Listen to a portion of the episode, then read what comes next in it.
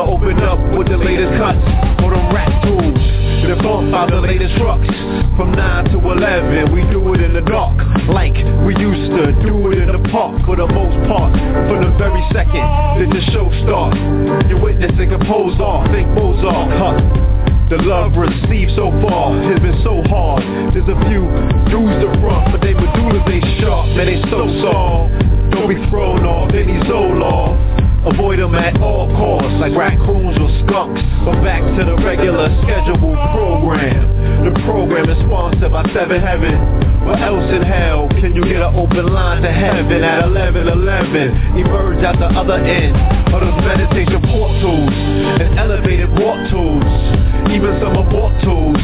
Any questions, comments, or concerns, press one. To everyone else, thanks for attending another session. I'm pleased to teach, but it's an honor to learn.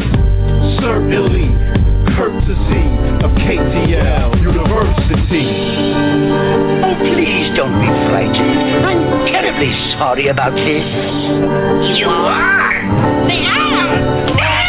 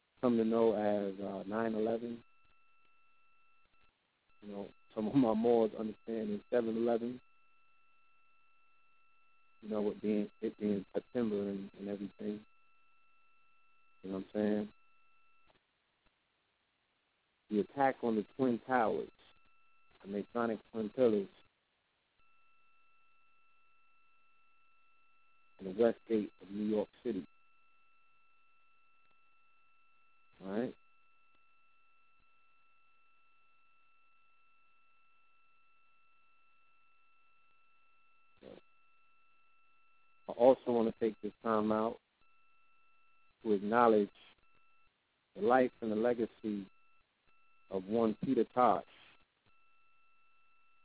You know, very rarely do we take time out to acknowledge this great warrior, okay, this reggae rebel, a very pivotal role that he played during the uh, time when he was on the scene. You know, what that brother was doing in terms of his revolutionary spirit, it really doesn't get enough mention, and, and we haven't taken enough time to see exactly how it intertwines with our quote unquote movements and our struggles here in these quote unquote United States. You know what I'm saying, or this part of America. And um throughout the diaspora, the brother had a very far wide ranging impact. You know, him, Bunny Wailer and Bob Marley, they were really uh they they, they really impacted the scene with a whole nother ideology. And that was the embracing of an African aesthetic, African ideology, you know, by way of them acknowledging uh, not only our connection to our African roots, but they also brought forth this whole spirit of Rastafarianism, right? And these brothers were relentlessly attacked not the powers, but the powers that be. There was a report that was put out by Harvard Law, I mean by Harvard. I don't know if it was necessarily the law department or not, but it was a think tank. They put together, they devised a, a, a plan that they submitted Clive Davis in the 70s when he was president over at Columbia, CBS Records. And this particular plan or the strategy that they put together was pretty much um, devised. It was, it was telling them how they could go about dismantling black music and the revolutionary spirit in quote unquote black music.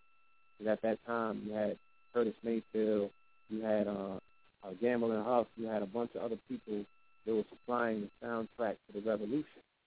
Okay?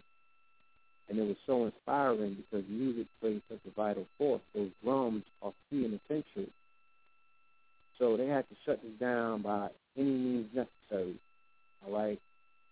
And one of their main targets that they overstood they had to stop was Bob Marley and these other two brothers, the Wailers. You know what I'm saying? Bunny Wailer and Peter Tosh. But they had an uncompromising revolutionary spirit that was coming through. They were pushing the envelope, right? And it was reverberating globally, all right? Soldiers in Zimbabwe were picking up on what was being said. And other countries throughout the diaspora, they were trying hard to break through the quote-unquote African-American market. But Bob Marley had a manager named Chris Blackwell, who was CIA and also a Harvard graduate. And they had Seaga, who was also CIA and a Harvard graduate, okay, that brought into politics in Jamaica. And they were really trying to repress this energy, the Rastafarianism, from getting out onto the global scene.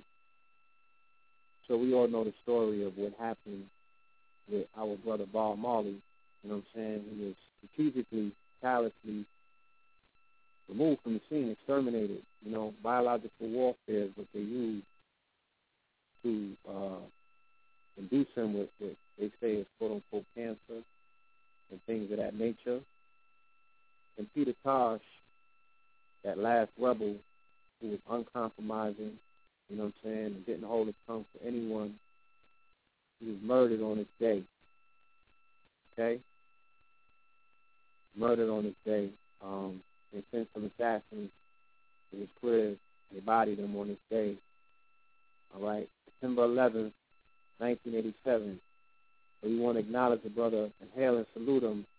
His born day, and like we'll speak about tonight, we can't acknowledge the passing of a particular thing without acknowledging the birth of a particular thing.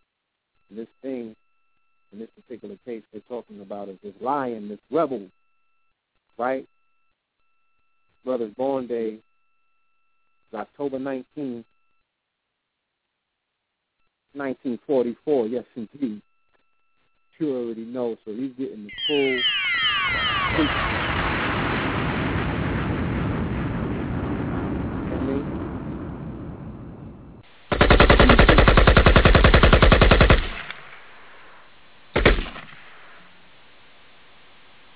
So we hail up Peter Tosh, and we do recommend the family to um, go and do some research on the brother. You know what I'm saying? Go and do some research on that entire movement. It's more than music.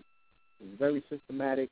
We're definitely gonna be speaking about it throughout the show, and I, I, I would hope that at some point we do a full fledged show. Me and the brother Rock, who have been speaking about putting it, putting together a show about hip hop for a minute now, and even the brother Buddha Clinks, he wants to also get in on that show. And um, I think that show is long overdue, so we can show the connection, the systematic connection about how the uh, co-opting of hip hop didn't just start with NWA all of a sudden and a clever idea by Jerry Heller. The CIA was always interested in dismantling any form of music that they deemed to be quote unquote powerful, you know, the voice of the people, thing in which they couldn't contain. Music is key, key to life. You know what I'm saying? Shout out to Stevie Wonder. I believe that he's going on tour um, to perform that album. You know, music key to life. That's Yes, indeed. And that brother actually was um, supposed to be going on tour with Bob Marley in the 80s right, in 1980, right before Marley got clipped. He got clipped during his uh about to go on his North American leg of his tour. And he was gonna go out there with Marley and they was gonna get I mean he was gonna go out there with Stevie Wonder and they were supposed to, you know, get on that revolutionary spirit together, even the music together, you know what I'm saying? And um that was just gonna be too much. So they took that brother out, you know, systematically at that particular time. Peter Tosh, like I said, he wouldn't remain quiet. He wouldn't stand down. They exterminated that brother on this day. Also, Ethiopian New Year, right? Shout out to family Selassie. No! Let me go and open up the line for my co-host, Brother Red. Peace. Peace, peace, peace. Peace to the family. Peace to the family. Welcome to Another the Ledge Radio. It's your brother Red Pill reporting live and direct. What's happening out I don't know if it's your phone, but she was coming. To, the audio was like very low, bro. Said my what? Your audio, your audio, your about it? communications is very low. Said it was coming in low. Yeah, facts. I couldn't hear anything you were saying really. I had to strain to hear it. I don't know if you got the chat room open and they if they hear anything, any difference in the audio, but uh that's what I picked up Peace. Is it a little better now? Slightly. Yeah, man. I'm gonna have to replace this phone. You know what I'm saying? Uh, I think it's just the headphones. You on your headphones? I'm not on my headphones. I'm actually in the studio. I had it plugged into the big speakers and all that. I actually thought I was doing something. Yeah, nah, that's that's not a fact. okay. All right. Yeah, I'm switch phones actually. You know what I'm saying? So you can start talking it up real quick. Just give me a second. Let me switch this phone up and we'll get directly into the program. You heard? Yes, sir. First and foremost, family, I want to say peace, love, and light. Um, the Houston event has been postponed. I'm back in New York. I took the Fly on 9/11 challenge. You know what I mean, brother Lennon? on to put that battery in my back. You know, face your fears. You know what I'm talking about? The toughest Negro in the world. Talk all that gorilla shit, that tough Tony, but give him a plane ticket on 9/11 and see where his uh where his heart is at. I think he might even decline. But uh flew to New York. There was an unfortunate loss. You know what I'm saying? One of our childhood friends. Sleep in peace, brother Bullet. You know what I'm saying? Rest in peace, my brother Bullet. Lost his life in Florida yesterday or the day before. Uh from a drunk driver, you know what I'm saying? You know, I'm I'm really uh at a loss for words. This was a very good brother, you know what I'm saying? The manager of Red Cafe, you know, he brought a lot of people out of the hood and uh he was always a stand up dude, you know what I mean? We go way back. Yeah. You know, so uh rest in peace to that brother. Yo, did you hear uh my dude uh what do you call himself? Scott King? Did you hear his um dedication song? Nah, Kareem? I didn't. Nah, I didn't Yeah, hear nah, he went song. in. Yeah, he went in. Went in? I want to. I should have downloaded it. Yeah, he, de- he definitely put put a good one together for the brother. You know, um, Right. We're gonna blast So- on tomorrow. yeah, Yeah. yeah. So the Houston Um, event is postponed. We'll let the family know when we pull the trigger on that one. Shout out to all my family out there in Texas, brother Talib, brother Kepra from Kepra Bookstores, uh, my baby Wisdom, the Queen. You know everybody. Shout out to y'all. But uh, goddamn, Texas, man. I almost fell out yesterday, B. The heat is no joke out there. Like it's not even it's not even funny. Niggas are talking all that melanin talk. Know, all of this. I I mean, I, you know, I celebrate the powers of the melanin, but do that mean we could withstand 100 degrees temperatures in the swamps? My melanin wasn't helping me yesterday. I almost passed out. Almost passed out.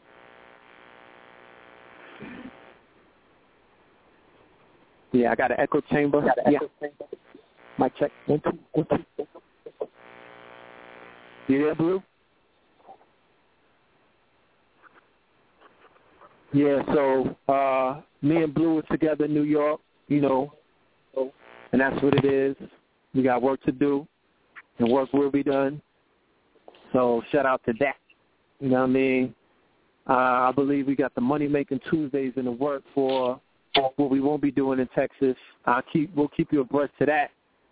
All right, Friday, tomorrow's show we got Dr. Valentine coming through. So make sure that y'all come back on the program and support us for that as well. And the show tonight is sponsored by kingzkounty.bigcartel.com, K-I-N-G-Z-K-O-U-N-T-Y dot big cartel, B-I-G-C-A-R-T-E-L dot com. I'm just coming from the print shop.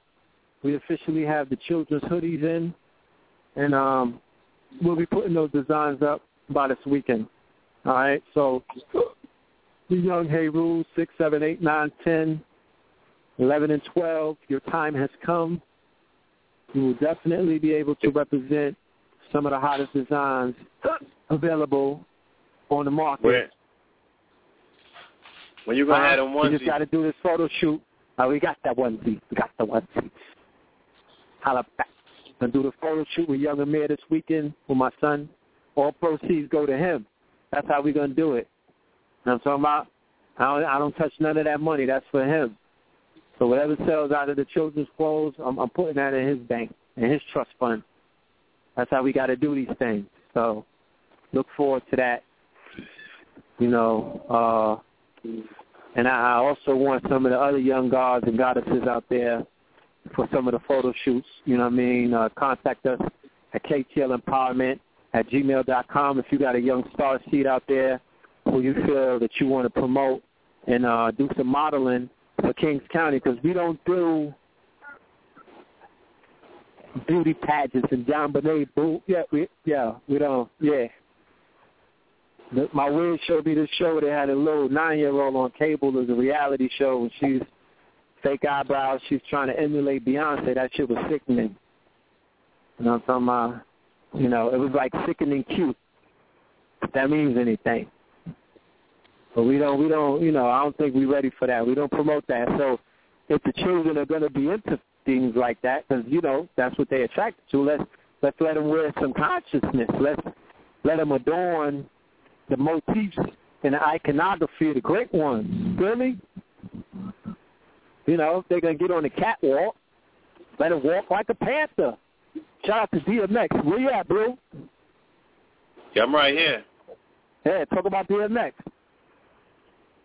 Well, you know, we seen we seen the dog in Harlem today. Dog You know man, what I'm X. Oh, oh, We seen Dark Oh. Man X. You know, Oh. we actually was with uh yo, brother isn't that isn't that Yeah. fitting though?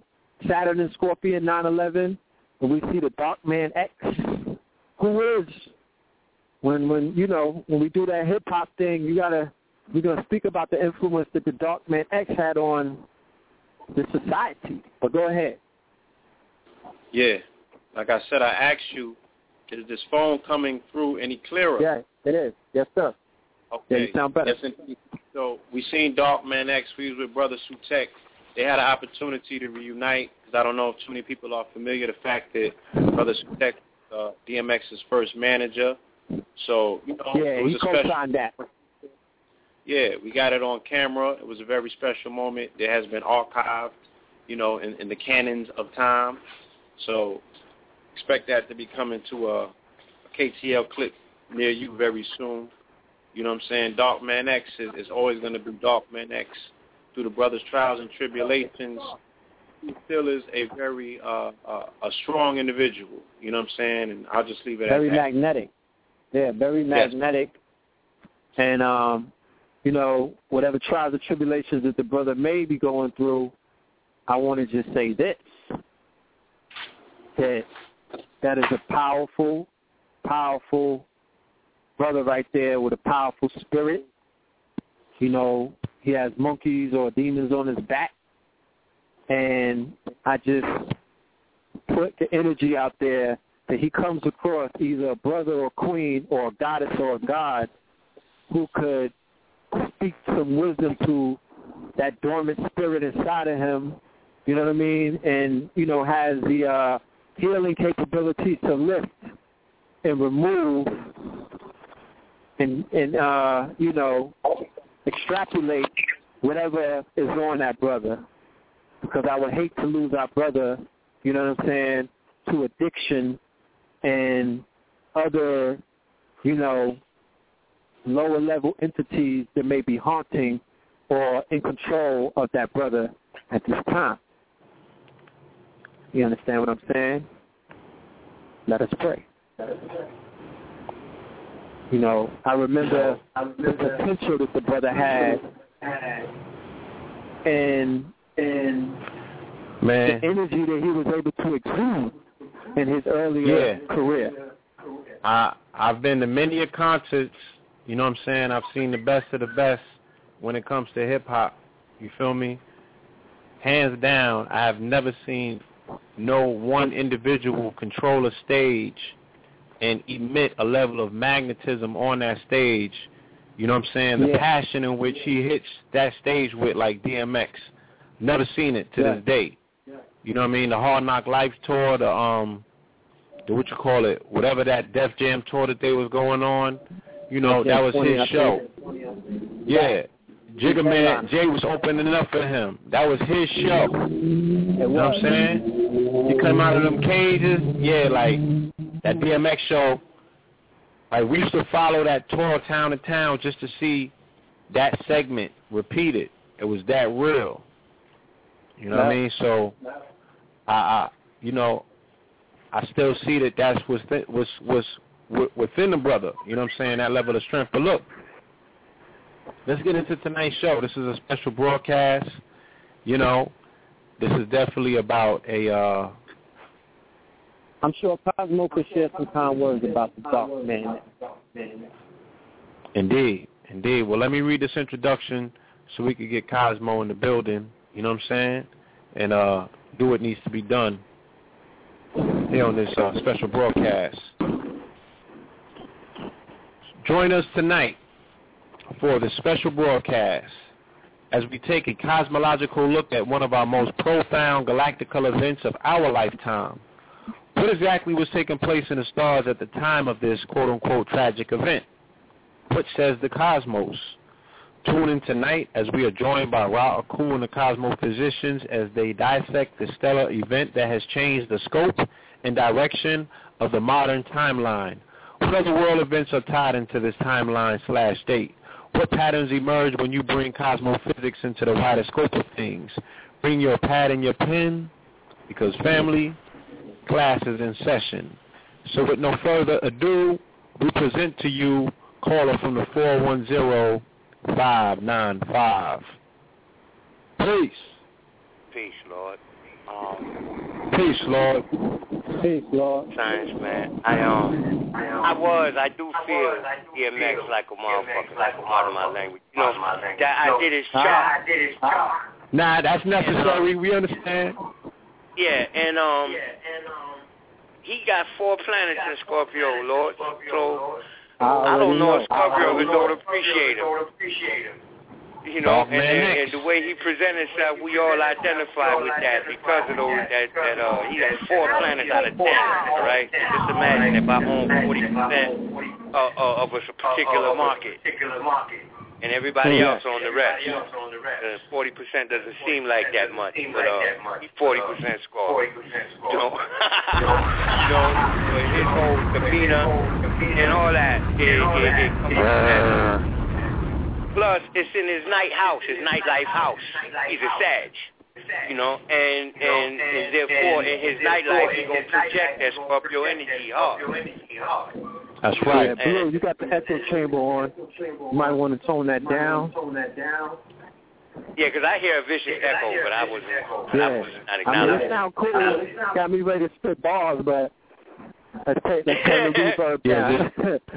you know what I'm saying? But like I like I was saying to Blue, you know, it, it, it, it's just it was some cosmophysics shit today. You know what I'm saying? That we see him on this day, you know, exuding that energy, and you know his shit is straight Scorpio, like you said. Like he's not homogenized. Like you know what I'm saying? He's not demasculated. Like he's one of Yeah, the he doesn't. He doesn't sugarcoat nothing. he ain't sugarcoating a goddamn thing. me? like you, like take me as I am or fuck off. You know, simple as that. fuck off. Yeah, straight like Yeah. that. And that that Hey. that kind of energy and that kind of spirit has been, you know, targeted. And I don't know if it's cosmically. I don't know if it has something to do with this whole Aquarian age thing that our brother Evan Reed talked about. You know, but he's almost an anomaly at this point because they don't make him like that anymore. In the way that you know, in the in the in the, in the rapid amount that they used to make him, you know, in the early days. He's a dinosaur.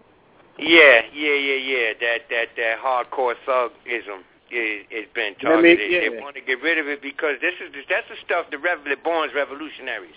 First of all, you know, you whenever you get a person who is uh, a straight up rebel with or without a cause, they want to eradicate that type of energy, man. You know, because it could go viral, and if it, if it ever did, we have another epidemic on our hands as far as the government is concerned. So I shouldn't be using the word we here, you know. But as far as the United States government is concerned, that type of attitude, especially with young black men, ain't gonna cut it. Yeah. Because they, they need docile individuals, man. That, that they know that the attitude this brother is projecting, if it caught on worldwide, that authority worldwide would be challenged, man. And you can't have authority. Yeah, you can't have authority unchallenged in the face of such behavior and tendency. It's just not going to be.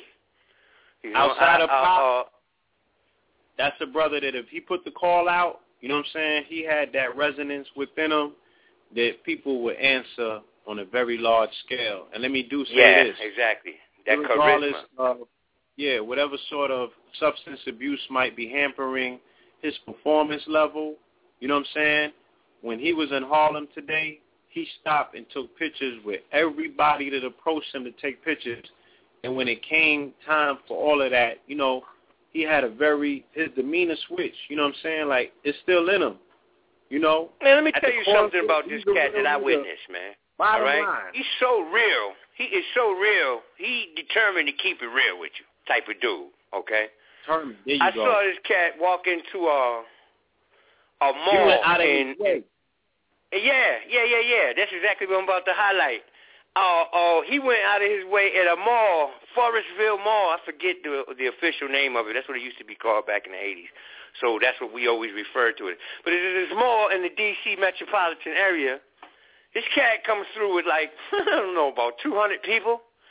But out of all of them, he was the tallest, and you could see him plain as day. And people were running up to him to get their autograph. And his little, you know, his little entourage was like, yo, keep back. And he was like, nah, let him through. That gesture right there, I was like, wow. Now that he he even though he and at that point he was at the peak of his career, all right. So even at the peak of fame and stardom, he still kept it humble with the people. You know, that's some real shit, man. He didn't feel like, yo, I'm a celebrity. Y'all need to stand back and be out my way. None of that. It was like, oh, you want to know who I am? Yeah, here. You want my autograph? Here. So, you know, that the rough dog attitude that he projects uh, uh, is towards, you know, the the powers that be. His his demeanor with regard to the common folk is like they all come out of his neighborhood, man. He treat everybody like a homie. So, you know, that was impressive to me. But I never I never stepped up to speak to him. I just observed, you know. No doubt. Yes, indeed. Well, my brother, we find ourselves here on this most auspicious of dates. You know, I think that everybody that we know has a quote-unquote 9/11 story. For many of us, this signaled, some of us for that matter, should I say, signaled our transformational point. Some people were on the fence and it pushed them off, you know, and pushed them directly into quote-unquote awareness and consciousness. For other people, it made them docile and put them completely asleep. You know what I'm saying? So there's a lot of uh, di- different divergent timelines, I guess, about what, what exactly sprung forth from the way that this event affected people's lives. But we do know the world over that it was an galactic event of unprecedented proportion. Shout out to our brother Leonard Honor, who was on the program uh, this past Tuesday and did a phenomenal job laying out his case. You know? So um, here we are. You know, the floor is open. I definitely know that Cosmophysicians uh, have been able to put a different type of eye to this, you know what I'm saying, and pierce a different type of veil. And I look forward to hear what our brother is about to bring forward. Well, first, first, Lord, I want to um let you know I got two people that um I want to to to speak as well. All right, we got my Okay. comrades Marcool, and his number is a seven one six number. All right. If there's more than uh one seven one six number in there, which I'm sure there is, let me know. I'm Yeah. I'm pulling out Yeah, the first. brother, brother Mark, cool. Press one on your phone because I don't see your hand raised as of yet. Okay. Yeah. All right. And um. And we got Ever in there, but I don't know what phone number he's on. So you tell him to press one I- as well. yeah, I think I, I identified a number that Everest is on. Uh, I'm gonna go to caller from the four four three four five zero. I believe this is our brother. Brother Peace, is this you? Peace, peace. 361. Yes, 361. Indeed. Lord. Yes, brother Mark. Cool. If you are in the building, please again press one on your phone, and I will bring you into the bill. Yeah, he's not answering his horn right now either. Lord knows what he's into, but right at this moment, man, he stay busy. But um, at any rate, yeah, I, I have um, you know, when that when that event, when that 9/11 event first occurred, I I saw it. I saw the first plane smash into the uh the tower, and um, it was a weatherman. They were doing the weather, and they were using the the um World Trade Center as the backdrop. So they they weren't there to film. You know, it just this is how they caught it. And I was in Harrisburg, Pennsylvania at the time. So it was it was Pennsylvania news, but uh, I mean it was Pennsylvania new, um, station TV, but they were in New York. You know the morning news that comes on at eight o'clock or whatever. My old Earth was getting ready for work, and she asked me to go in the room and get her something. So I went in there, and I'm looking at the TV, and as I'm walking out, the guy is reporting the news. A plane at 8:45 in 16 seconds. You know, it wasn't even a whole minute into the to the 8:45. That the plane crashed into the side of the building. I was like, oh shit! Can you believe that? Am I watching t- the news? Is this the news? The cameraman even said, oh shit. You know, and and directed the camera towards the tower. So I immediately pulled it up on the internet. You know, this thing I've been at the time. I was working on a project, uh, mundane astrology project, with regard to the true birth of the United States. And, you know, a lot of people want to say that, a lot of astrologers, pardon me, want to say that the United States was born on July the 4th. You know, that's not the birth of this country. You know, the, that's the birth for the Declaration of Independence. you understand? That's what that is. That's the birth of the Declaration. That is not the birth of the country itself. So I had to find a chart that works for that. And that event spurred the research that goes into anything that I have to say with regard to this country and the cosmophysic uh, pertinence behind it. All right. So I um I looked at all of the wars that the United States have been in. Okay, and I discovered that whenever the current sky has the planet Uranus or, or Uranus, that's how you they, they teach you to pronounce it in school. All right, but you know, for the sake of the fact that you know I, I don't like the way that sounds, I say Uranus. All right, but at any rate, Uranus is a planet of devastation or sudden or, or upheavals and rebellion and explosions and basically in its most basic translation, it points to surprises.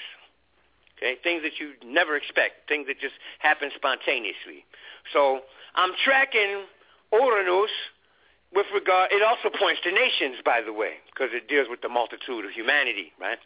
So I'm tracking this planet and throughout history, you know, with my astrology program, and I notice every single time the United States of America engaged in a major war, because we're always at war, but a major war, Uranus squares the ascendant. Now let me explain what that means, okay? A square is 90 degrees, all right? And it is, uh, in cosmophysics, an aspect that describes a conflicting relationship or an unpleasant event universally, you know, like you don't have to be culturally inclined to know that fire burns and you no one enjoys that. No one would enjoy being set on fire, right? So it's the same thing with the square. The square is an aspect that universally points to discomforting situations or situations that are uncomfortable.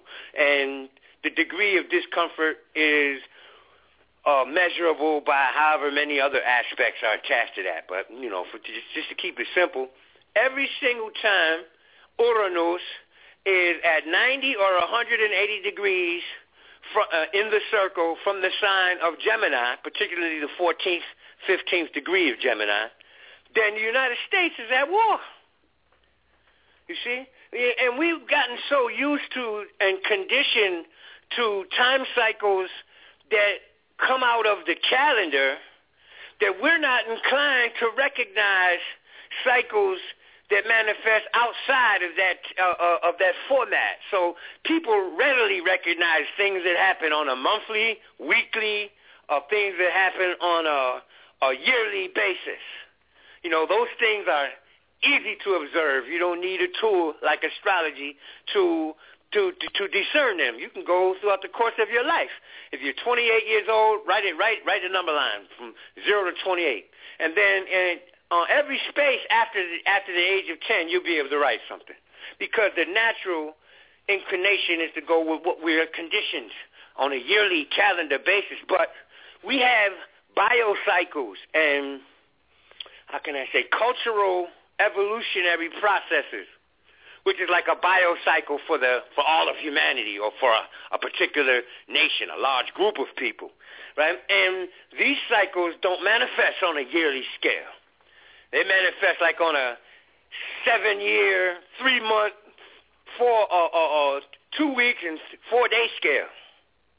You see, and we're not used to thinking in those types of cyclic patterns. I mean, nobody walks around thinking like, oh, every, exactly every seven years, three months, you know, or, or, or four days and some change, some hours and some minutes, and this many seconds, this is going to show itself. She's going to rear its ugly head. People don't think like that. But as as a cosmophysician, you are trained to look at those cycles. Okay, there are 13 year cycles. There are 18 year cycles, 84 year cycles, and any cycle that you're looking at, you need the exact number to that cycle. See, and because uh, the the people as a whole, not just our people. So, because I can't just say that this what I'm about to elaborate on pertains strictly to black people. That's that's ridiculous. Strictly because I've I've had students of every ethnicity. Okay, and people, period, are intimidated by mathematics, and then this is by design. You know, the, the, the, you know, average person, as soon as you get to talking mathematically, they're like, oh, this is too complex. Before they even give it an effort, they brace themselves for the complexity of it, even if it's not complex. But it really isn't. We break these time cycles down into quarters and halves. All right? So to to to point at something in your life that everyone listening will understand, we're going to use it, or this Uranus Saturn seven year cycle. Every seven years, you recognize a a growth cycle in your life. When you, you when you when you when you were in your youth as a child, it comes at the age of seven, and it's your teeth and you getting taller. At the age of 14, it's the puberty, you know, the hair growing at the, uh, in these pockets on your body that, that wasn't there before. And if you're a male, your voice deepening. If you're a woman, you're developing breasts. That brings on an onslaught of activity that wasn't occurring before these things manifested. That's the age 14. Then we have another seven-year cycle. At the age of 21, everybody's busting out of L7. You know, they want to be grown. In other words, especially in this culture.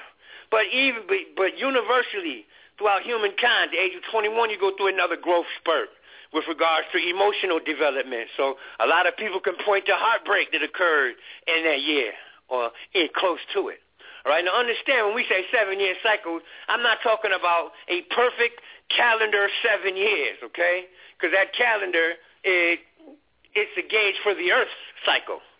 It is not a gauge for the cycle of Uranus. It is not a gauge for the planet of, of Mercury or any other. And this is why we are so out of tune. Because the clock that we've been given is, is, is and that we normally and most often refer to is, is either on our wrists or on the shelf. And it only gauges the day. It only measures the length of a day. It lets you know where you are at in terms of the day. It doesn't tell you whether it's spring, summer, winter, fall. It doesn't, it doesn't tell you whether you're in a Uranus Saturn cycle or a Pluto Saturn cycle or any of that. So, you know, it's kind of difficult for me to break it down and make it just plain and simple. You know, that, that's a very serious task that uh, I don't always feel I can actually accomplish, but I'm going to try my best. All right. So when you look at the cycle of Uranus, the United States is at war with that cycle. We can see that cycle from Vietnam all the way back to the Civil War, to the to the Iran Contra affair. All of this stuff manifests whenever Uranus is in a mutable sign and it squares Gemini or is in Gemini. So what we're looking for is the planet Uranus to be in Gemini, Pisces, uh, Virgo, or um, Sagittarius. If it's one of those four signs, we're at war. You can't name a major war that we were in that Uranus wasn't in one of those signs. So based on that observation, plus a couple of other mathematical uh, uh, gauges that you got to use in order to see exactly what day, exactly what month it's going to manifest, then I made predictions not just for uh, the war in, I mean, the invasion of Afghanistan, but also the war in Iraq. And uh, I was working on the United States chart when this 9/11 thing kicked off. Okay. There's also another branch of astrology that I want to share with y'all. I made mention of it a, a few times on this show before, but the average person doesn't really catch it. It's called astrocartography. Okay, and it's spelled A-S-T-R-O-C-A-R-T-O-G-R-A-P-H-Y. All right? And what this does is it shows how the planetary lines or what, what aspects and what angle the planets were to the planet Earth as a whole, you know. And this is important, you know, the individual who developed this uh, technique and approach, this view, this perspective in astrology, he, he, he used to travel back and forth across the country, the United States, all the time. And always in a specific county, he would always get a flat tire, no matter well, I forget the guy's name, so pardon me. But you look up astrocartography, his name will come up with it. Okay. But anyway, he um he discovered that in this county he always gets a flat tire. So and he was an astrologer. So in the process of of, of mathematizing the chart to put the Earth at the center as opposed to his own person, because that's what your astrology chart does. It puts you at the center. Okay. And because we're on Earth, Earth naturally is just in the center. But to look at the entire Earth, you know, you're born in the United States, so uh, if you were born at 12 noon, then the sun would be due south from your position on the planet. But on the other side of the planet, it would be at the what we call the Imum Coeli. We could say due north, but it's actually just the opposite side of the planet Earth. All right, we could say due north if you're in the northern hemisphere, but at any rate, the bottom of the chart, basically, no matter where you're at on the planet, represents the point when the Earth in its revolution uh, and your position on it is 180 degrees from the line that the sun sits on. Well, every single planet projects a line like that. So uh, let's say when you were born, if the sun was in Aries and it was at the midheaven, it was at the top of the chart, that would mean that the sign of Cancer would be rising. And if you had uh, the planet Venus in Taurus, the Venus would be 60 degrees approximately from due east or from the descendant. So in terms of the planet Earth, now one degree is 70 miles. So where did your Venus line fall on the planet Earth when you were born? Let's look at the Earth as the subject because the Earth, that area of the planet Earth will carry that energy for you. You know, I'm going to try to explain how how that works, how we're able to read that, because I, I definitely don't have an explanation as to why that is. It's like asking me, why is fire hot and why is water wet? I don't know these things. I just know that they are. Water is wet as hell, and fire is hot as hell. So why? I don't know, dog. I don't know why there's no such thing as cold fire. So it's the same thing. I don't know why this stuff works, but I see how it works, and we use it. And so, at any rate, when you look at the attack of Pearl Harbor, okay, because that's uh, one of the few times that the United States was ever attacked by a foreign power or an outside agent. It wasn't an insider. You see, we look at Pearl Harbor and the nature of that attack. It was a surprise attack. And more than, than the fact that they were attacked by a foreign power, they were they were attacked covertly. That was a sneak attack. So in in my view, the planet Neptune points to all covert activity. It puts a shade of color of covert intention or covert action on whatever activity the planet that it is aspecting describes, if that's not too complex for y'all. All right? But at any rate, if you if you want to know that at the time that the United States was attacked, Neptune, the planet of covert activity, was right over Japan. At 7:45 in the morning, you just gotta you just gotta pull up an astrocartographical chart. Uh, 7:45 on for Honolulu for Honolulu, Hawaii. I mean, um, pardon me, for Pearl Harbor, Hawaii, which is not far from Honolulu. All right, but anyway, you'll see that the Neptune line ran through Japan, and then when you look at the astrocartographical map for the same time in the United States of America, you will see the Mars line running straight through Washington, D.C. That's interesting to me. For y'all folks that, you know, like, so, like, so what, that is pointing, what it definitely showed was who was doing the attack, even though we knew it, who knew, knew that it was the Japanese. The heavens concur with it, if you understand what I mean. When I say heavens, I'm talking about the moving bodies, not the empty space. All right? So when when you see such a thing, that right there was enough to draw me in. I'm like, wow, Japan did sneak attack the United States. The United States was attacked. The United States government specifically, right? Their navy was attacked. So Mars was right over top of their their headquarters. It shows that the heavens was bringing them violence. Was was telling them straight up, you about to be sneak attacked. But I guess they weren't looking at their chart that day, you know. And you know, so that incident. Then I looked at the the Harper's Ferry incident, you know, with, with with John Brown, and to see if there was any planetary connection there. And Neptune was angular in that chart. And if you go back and do your research, he did a covert action. So that was enough for me. I didn't need to do a whole bunch of other charts. Once you see it twice, in the heavens over, you know, in, in, over a period of 200 years separated, that's enough for me to say, yeah, lightning doesn't have to strike three times before I know it's shocking. You know, so I use that to rectify the birth chart of the United States. So I started looking at charts before July the 4th of 1776. And I noticed that uh, in the month of June, uh, when I started reading the chart and then looking at my impression, my impression of the United States, the chart for June the 27th, 1776, describes this country and my experience with it and my information regarding it, its history, right? And I used that day, and I had to find a time of day for that chart. But at any rate, I came up with a, a chart for the uh, June the 27th, 1776 at 4.55 p.m.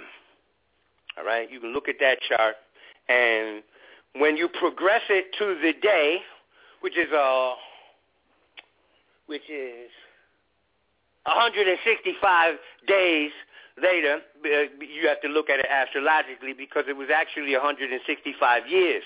But like the advice they gave that they gave us in the book of Isaiah, we take one day and convert it into one year to look at any entity's future.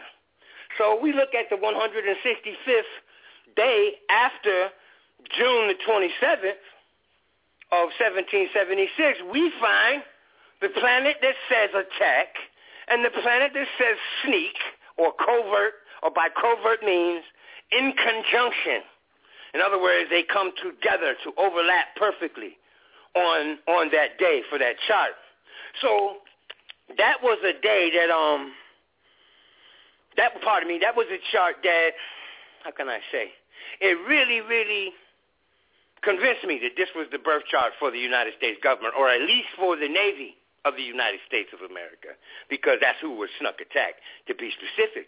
So uh, because let me interject this because I'm of the mind that different aspects of government come under persecution or come into projection depending upon the event. I mean, if you're going to look at a chart for the United States and they're sending the Navy into uh, uh, a situation for economic means, and that economic means has to deal with oil, then we're going to use the planet Neptune and measure and track that because Neptune deals with oil and it deals with the Navy. But if they're sending out the infantry or a troop of tanks or a battalion of, of, of tanks, then we got to look at Uranus, the aspect between Uranus and Jupiter, because we can't look at the same thing. So then we would look at a chart for when the Navy was actually put into effect, and a chart for when the Army was actually put into effect. And pardon, the cosmophysics doesn't get general enough for me to see everything about the United States through its own birth chart. It just doesn't work like that. You need a couple perspectives that are confirming so I use a, wide variety of techniques to, to come to these conclusions. Consequently, long story short, um, I was able to predict, and that was about 24 hours off, and uh, I was able to predict the uh, Afghanistan invasion. And it came about through a conversation on MSN, at, at MSN clubs, at the astrology club. And somebody was saying, well, you know, and they were talking to me. You think that the United States was born before they made it? Can you show any evidence, you know, more than one event? And I said, well, I only have one solid one now, but I'm of the mind that it is it is uh, valid and the veracity of it will stand if on November the 21st there's some military action by the United States with regards to what just happened on 9/11. I said, but don't hold me to that because I'm just I'm, I'm at my research stage with this, and I, I'm not asserting that this is going to happen. I'm just saying if what I'm doing is right, then and what happened is on November 22nd they invaded. Now understand they invaded on November 22nd over there in Asia. It was November 22nd. Over here it was November 21st. So I was still dead on, just 24, 24 hours off with regards to how they use this little man-made calendar, this Gregorian calendar. You see? At any rate, so after that, I began to do research for when this pattern would would repeat itself um, within that same year. Is this going to happen again this year? And I was like, well, within a year, and it'll be in the month of March, at the end of March. And I said March the 28th or March the 27th. I forget. Okay, but at any rate, uh, the, if we look up the day that they invaded Iraq, I was a day off there too. All right, so I'm of the mind now that all of these astrologers who use the Fourth of July chart, they are looking at events that challenge the state of sovereignty or the state of independence for the United States. They don't look at a war as the motive is what you should be investigating. You know, when, when, but you do this when you do when you do a person's chart. Person comes to me and says, "Look at my chart and tell me what you see." You got to point to something specific because I see 14 symbols here, and they are arranged in a pattern that creates uh, like a hundred different aspects. And you want me to pick the one you're thinking about? Are you crazy? And then there are things going on in your life and cycles that are manifesting still from your childhood that you don't even pay attention to. You know, and I'm gonna give you another one. Your bones go through a Saturn cycle. So every seven years, four months, or some change, there's a, a drastic uh, uh, evolutionary process going on with your bones. Okay, all you have to do is go back every seven years of your life, 7, 14, 21, 28, and 35, 42 if you're that old, and look at these years and recall what was significant in them with regard to your physical growth and you will see your bones and teeth involved. Okay?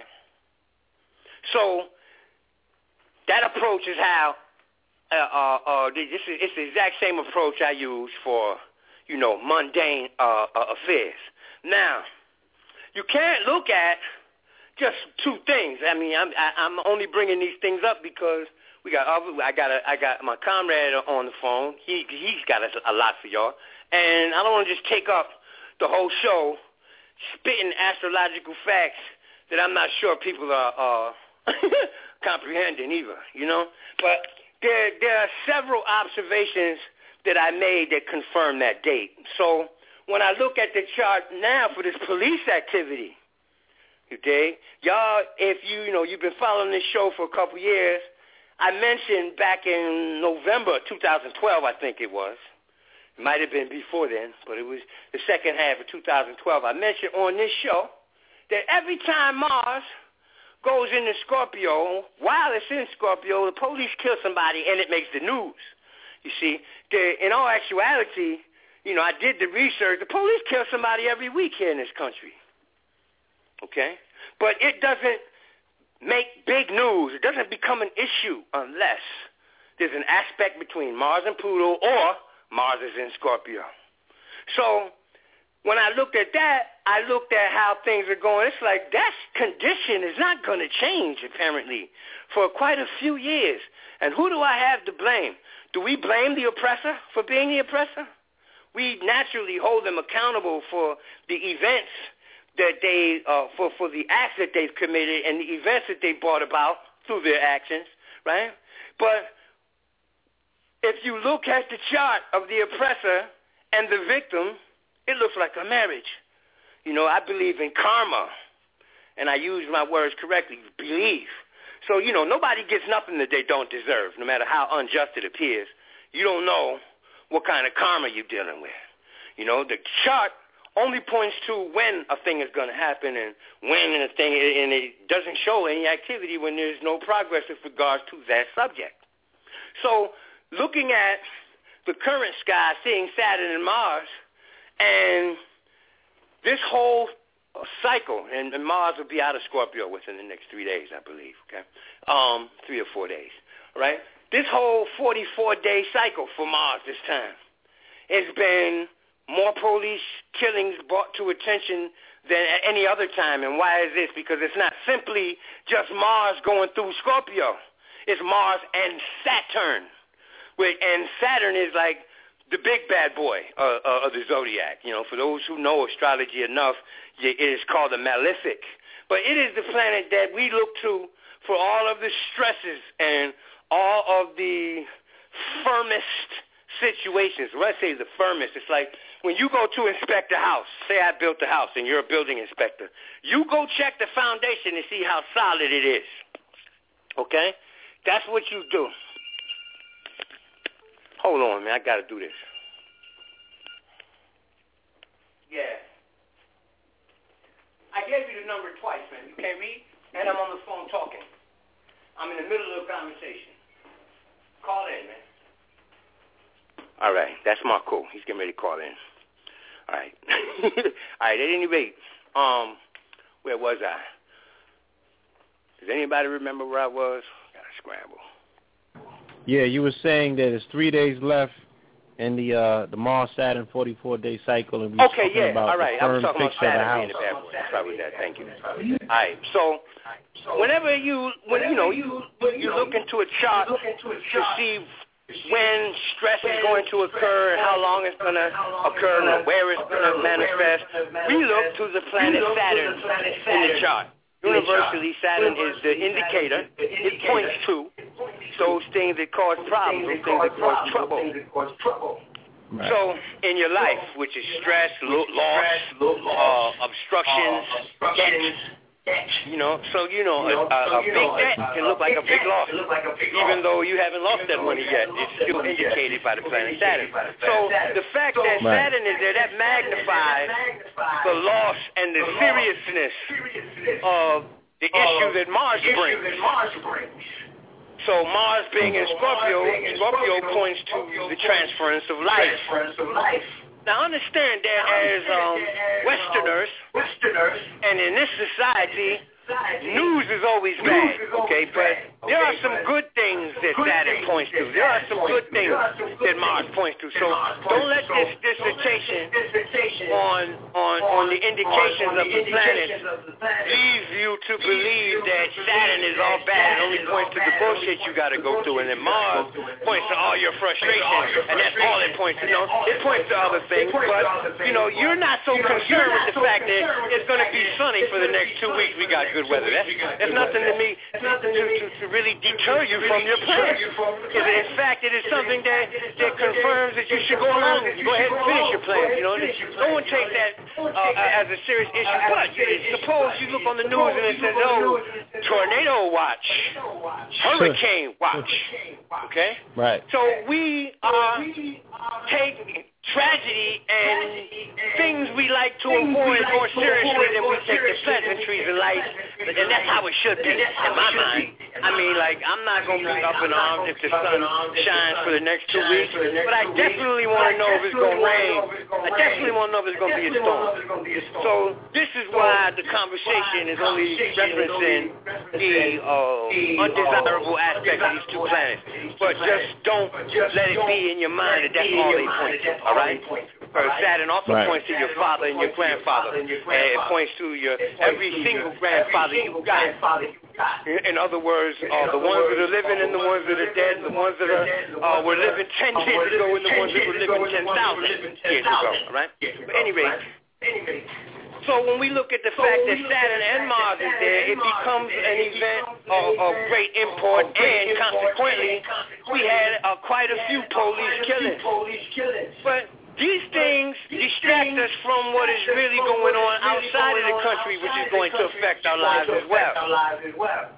All right, Mars and Saturn together is the activation of a timeline and to transform because it's in Scorpio to transform. And if we look at the the astrocartographical map where Mars and Saturn were when they conjuncted in the world, you can believe that that's where we're going to see the United States policy manifesting.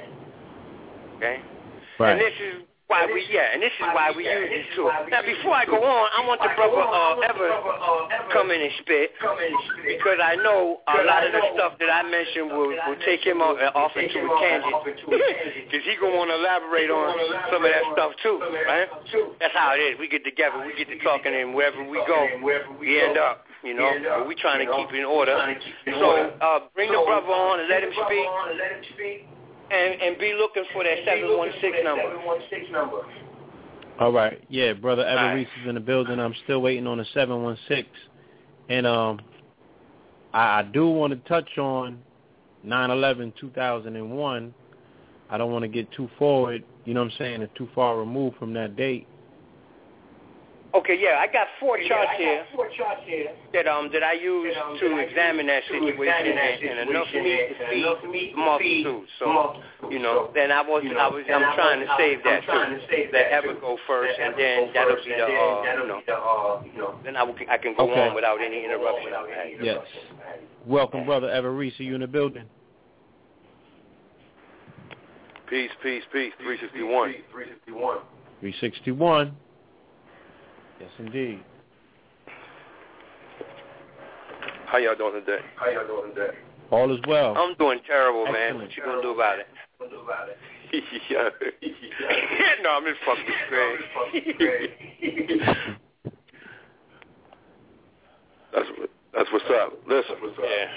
Yeah. So I'm gonna go just just jump right in. Saturn and Mars. I was just posting in your chat tonight about some of the lower vibrations of Saturn and Mars, uh, conjuncting or manifesting in the sign Scorpio. It's so important that those who listen go out and learn what is called the key words astrology because they help paint the portrait, the mental picture for you to connect the dots to everything that Ra Akhu is saying here today. And it's real easy. You know, Mars represents police, confrontation. It represents excitement, uh, uh, rashness, bravery, the military, all wars and conflicts and confrontations, weapons, iron, blood. You know, it represents the face and the head, the physical uh, activity in the body, high energy, you know, and action. You know, uh, you know, Saturn represents harshness, uh, cruelty, but it also represents discipline, and it represents uh, uh, uh, uh, the father figure. It also represents those in authority, such as government heads and heads of corporations, such as CEOs and things of that nature. Okay, Saturn also represents uh, uh, uh, success from hard work. You know, it represents uh, uh, you know, overcoming. It represents the challenges you need to overcome to be successful. You know, so uh, Scorpio represents everyone knows represents sexuality and sex, but you know the lower vibration Scorpio can really be a vicious thing because it represents rapists, you know, and those who do extreme crimes of passion. You know, it represents murder but uh, it also represents on a higher level the phoenix, you know, the uh, the uh, evolution of the spirit. You know, it represents uh, uh, uh, uh, full power in the physical world. You know, so when you begin to look at the key words and paint the picture, you can begin to see a lot of what's popping off, and particularly in our nation as well as around the world. I dropped a couple of links inside the chat for those in the chat site to see some things that were going on when Saturn and Mars conjunct. Uh, it came out in the media about the cop, Oklahoma, I believe, uh, and he was targeting uh, black women uh, middle aged, you know, to elderly black women. He raped seven of them, uh, you know, sexually assaulted and raped them. And this guy, uh, his lawyer, and they try to paint him in the picture of, oh, he, something went wrong, terribly wrong in his life. He was a good guy at first. See, he was a football player, he was a cop, and all these kind of things. Well, you know, not to go into the politics of it and, stick strictly into the cosmic physics of it, Mars represents police represents action and confrontation. Mars also, through conceptual astrology that I've developed, represents primarily fire uh, uh, in astrology, but also the Caucasian race as a whole to me. Okay, so here we are when we take that keyword, a white male, a white cop, Saturn's, you know, uh, uh, initiate at, uh, initiate Mars, uh, uh, acts of cruelty, dep- depravity, which is Saturn, you know, uh, uh, punishment, Saturn, and, and to to black women because Saturn represents the color black. Okay, and and then we have in Scorpio the sign of sexuality and low vibration. I just told you rape and things and rape and murder and things of that sort. So um, this young cop, he um, targeted these uh, middle class, I'm not middle class, but middle aged black women who were in a very bad neighborhood. And through the news, if you look into that uh, post that I sent, into the chat, you'll get the details of how he decided to, uh, you know, uh, uh, prey on these women, okay, and and these black women, okay, and so that's just showing you what's popping off in the news. Mars conjunct Saturn also shows you uh, uh, something I would like to talk about really briefly about something that Ra talked about the United States charts. I, I particularly use the United States charts, the national chart with Gemini at the ascendant um, when you're looking at a chart, whatever size in the first house or in the or is the first place, that represents the face of the nation, the face of the person, the face of the situation you're looking at. And as you count every sign that succeeds afterwards that has that place, those energies fall in those life matters. Particularly in a any chart, the sixth place is the life matter of health, diet, exercise, service, what you enslave yourself to because you try to master it. Okay, uh, it, it represents how you perform services for others and want people to perform services for you. Um, it has a lot to do with uh, uh, your health and your state of being as far as you're taking care of it. Not a natural ailment, but how your body and how your physical being uh, health state is based upon your taking care of it. So in the chart of a nation, we have to expand it a little to something called mundane astrology. He's taught you about astrocartography. I want to talk a little about mundane astrology. Okay? In mundane astrology, the astrology of nations, the sixth place represents the health of the nation, of the people. It represents the working class person. It represents all the service people who provide services for the nation that they're in. Okay? Um, so the sixth place of the United States, if we use Gemini at the ascendant and you count from Gemini, and then after Gemini you'll have, uh, excuse me, after Gemini have sign Cancer, after Cancer Leo, then you have Virgo, and then after Virgo you have Libra. After Libra you come to the sixth sign, which is Scorpio. So Scorpio is the sixth sign of Gemini. So what that talks about is that when it comes to the natural state of health of Gemini in a state, or a person or a situation, Scorpio is, is, is the energy. So the sixth place of health for Gemini is transformative. It's evolutionary, okay? But it also can be detrimental to your life because Scorpio is death. So uh, in the United States chart, the sixth place of Scorpio represents the, uh, the health of the people, the health of the nation. Well, Saturn and Mars is conjunct in that sign. All right, so that puts the health of the people of this nation in detriment. It puts it in peril. Okay, because Mars and Scorpio is danger. It's peril, extreme danger. Scorpio being extreme, you know, danger in action being Mars. So it's extreme danger here. Okay, and Saturn also represents authority figures in you know in the government, so they know what's going on because another thing about Mars is awareness, it's alertness. Okay, Mars is the first sign.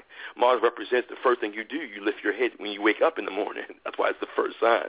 So it's being aware and alert. So Saturn, the government heads, are aware and alert of Scorpio. The health of the nation is at peril, and they know this. Okay. Now, Ra talked about other configurations that kind of flow into this. Scorpio's natural ruler is a planet called Pluto, but its ancient co-ruler is Mars. So Mars has got a lot of energy in Scorpio, a lot, okay? And Pluto, the current ruler of it, is in Capricorn, all right? And Saturn rules Capricorn. So now we have what's called mutual reception because Saturn rules Capricorn. It's in Scorpio. And Pluto rules Scorpio and it's in Capricorn. So they're like slapping each other's hands and giving each other high fives and slam dunking them with each other, alley ooping with each other. And then you got Mars there, and Mars is just blowing everything up. You know, Mars is a, the, the small forward, you know, because Mars represents speed and swiftness. And so these swift uh, attacks on the black race, period, are resulting in Scorpio, the death of our race, of people amongst our race, you know, destruction of people amongst our race, and it's wantonly as well. That mutual reception happens to fall in, with Capricorn in the United States charts, if we count Gemini again, have to f- go between the eighth place of death and the sixth place of health. All right.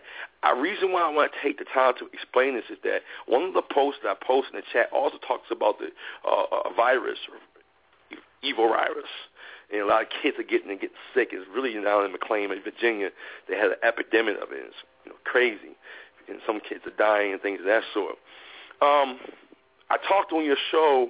I think it was like two or three shows ago about that. Wow, everybody's caught up with the Michael um, Brown thing, and you know the, the different attacks on young black men and women all over the United States. That what we're not paying attention to is the fact that the government is allowing people who are infected with the Ebola virus back into the country. These people have passed tests. Oh, they got inoculations and they've been cured, but they have not. I'm here to tell you they have not.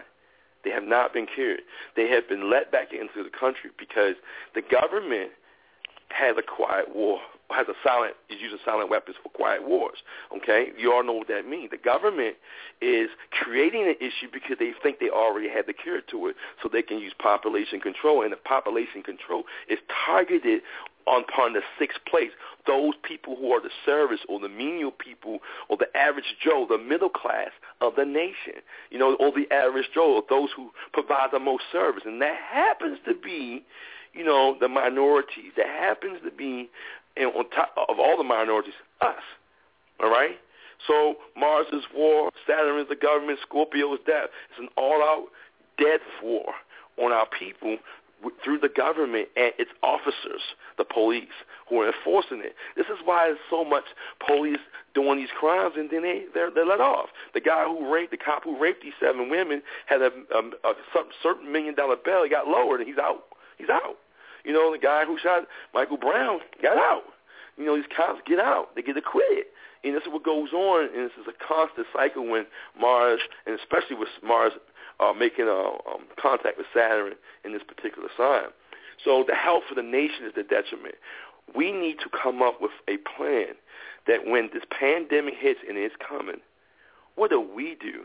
You know, we need to talk to about how we keep our kids safe. A lot of your kids go to daycare. A lot of your kids go to school. You know, a lot of these kids are, are, are, are mingling with other people who maybe you homeschool your kids, but your your brothers and your nephews and your cousins they may go to school. They may uh, go up with other people and they bring that virus back into your home. You know, so you know it has to be a serious talk about for our, from our perspective in our community how to keep ourselves healthy, clean. By the way, because the sixth place represents cleanliness. Okay, and cleanliness is next to godliness, right? This is why the sixth place next to the fifth place, which is the place of godliness. All right. So you know, keeping your home clean, uh, uh, uh, uh keeping your immune system high, especially of your children, is going to help you survive such pandemics and epidemics that come near you. All right, and you need to think about how your your family emergency plan, you know, your community emergency plan, it has to be talked about like now. You can't wait any longer.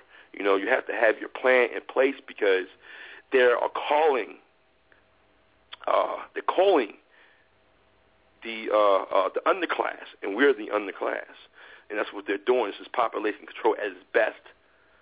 All right, and this is what's going down. So it's in the sixth place of the nation, and in the sixth place, we're talking about those who are the underclass.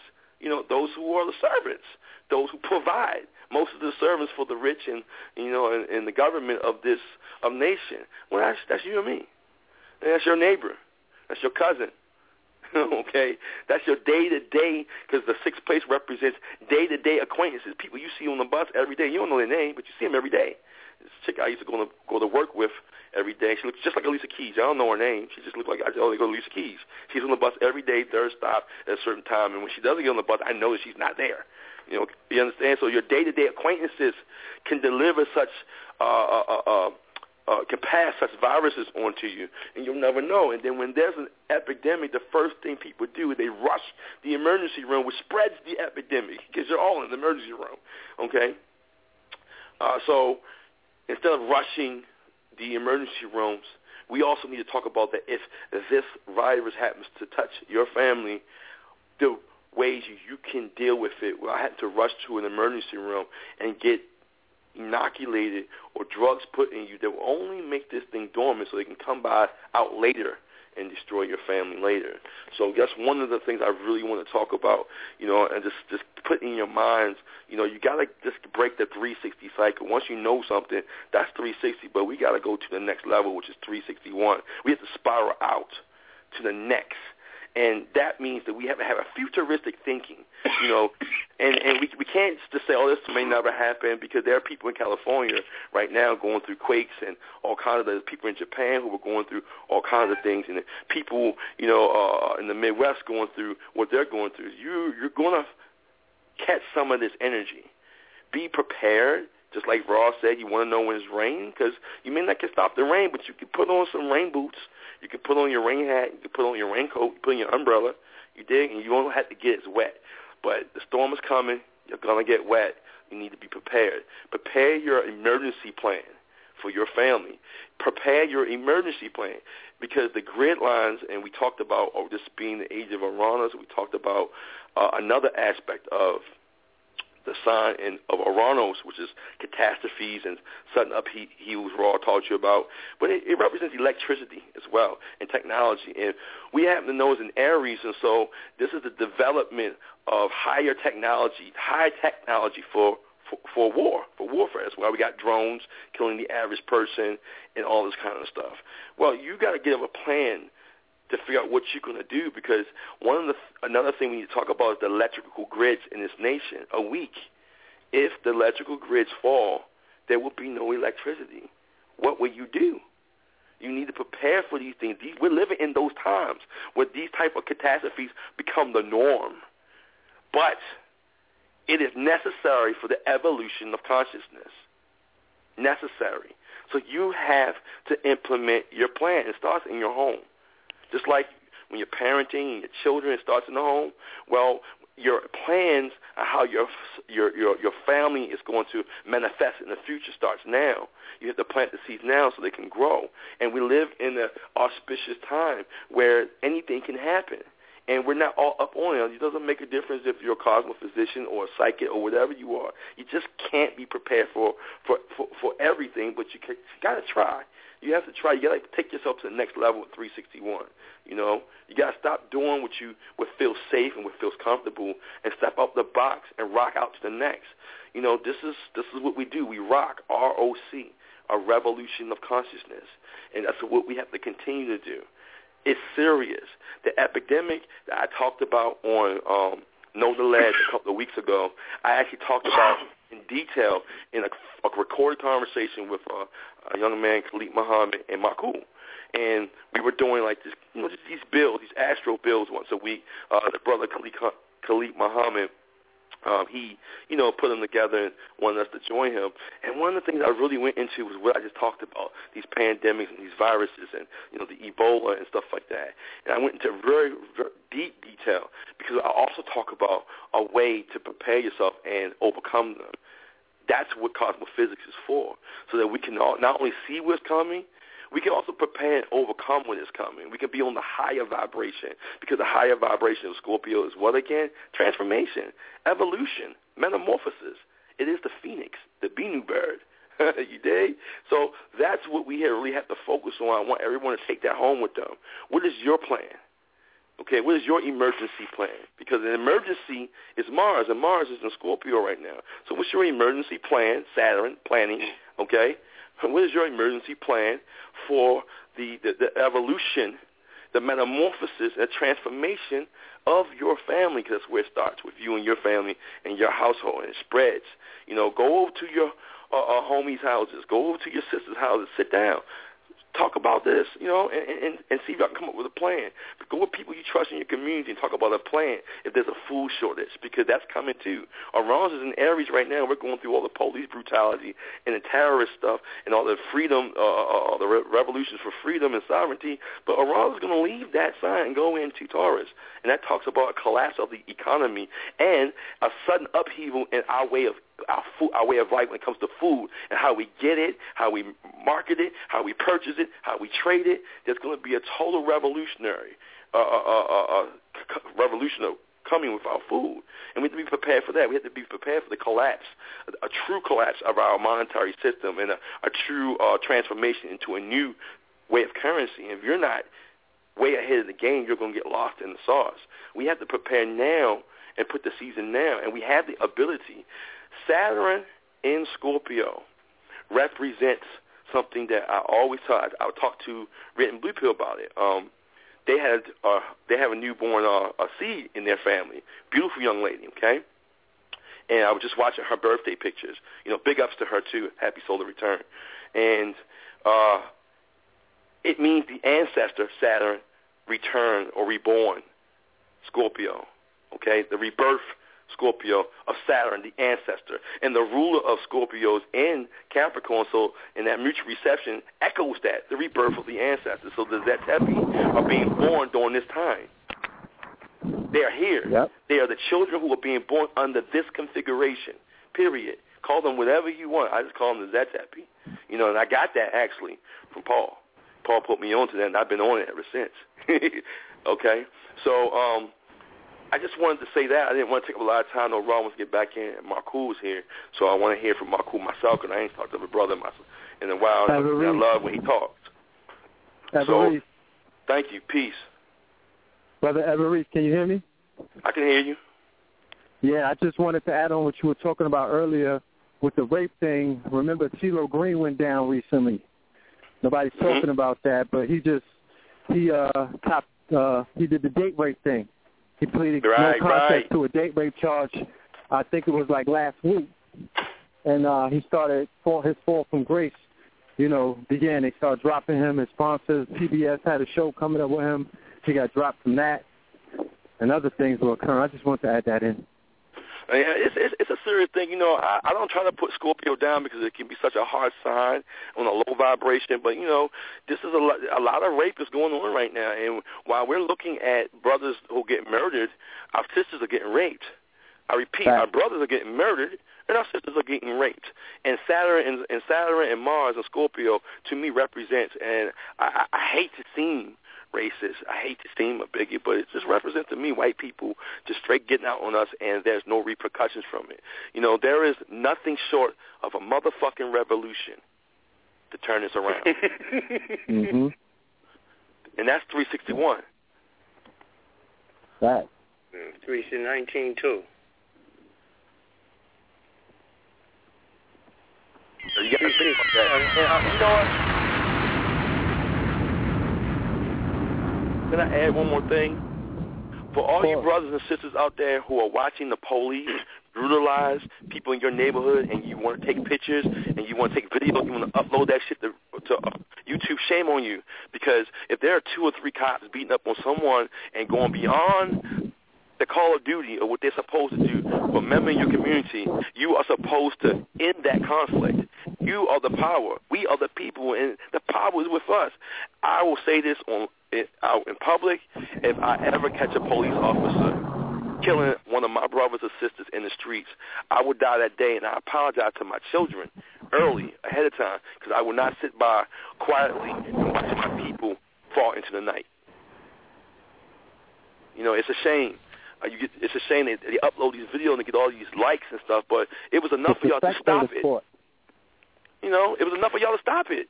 You know, three cops versus 25 people in the community. What they going to do? got you got to remember, there's guns involved. So the fear factor, people feel like cops' bullets, you know, hurt more than other ain't bullets. no excuse. Yeah, Fear You know. no excuse. No, there is no excuse. But going back to what we're, what you brothers are talking about tonight, the fear-based programming that took place. We mentioned earlier about a certain energy that a brother DMX possesses, and the way that they eradicated that. And we live in a society where niggas is homogenized. They've been eradicated. They've been emasculated, and a lot of that took place post 9/11. You know, they put skirts on niggas. So the cloth that we cut from and the value system that we abide by, you feel what I'm saying? Like we used to kick over the scooters back in the days. Niggas were not told they had this knockout game on the police. There was no Yeah, knockout yeah, straight on up. old people. Niggas was knocking police out and kicking Straight the up. scooters over and taking their guns. That's the, that's where I, that's that's the points of references that I come from. It's not a movie. It ain't no damn TV show, family. We didn't see this in the movies. This was real life. Well, they got that sister. What was the sister name? And I can't remember the name, but she's famous. What's the sister name? Who uh, was the one who pro- supposed to have provided the guns for the young men back in the day? Who uh, went into the courtroom, broke, the, tried to get their brother free, and they shot up the judges and everybody. A lot of people didn't know about that, and I, I, I think was is it Angela? Black. Angela? That's Angela Davis. Bam! I think that's who it is, and something I learned because I didn't know that we did those type of things, but see, they, they squashed those, those those those people from the Black Panthers area and all those type of uh, people coming out with that radical understanding that we were not going to allow the law to determine the freedom of our brothers and sisters. We were going to let the people do it. But this is where you get the war. This is where the crack war. This is the crack era.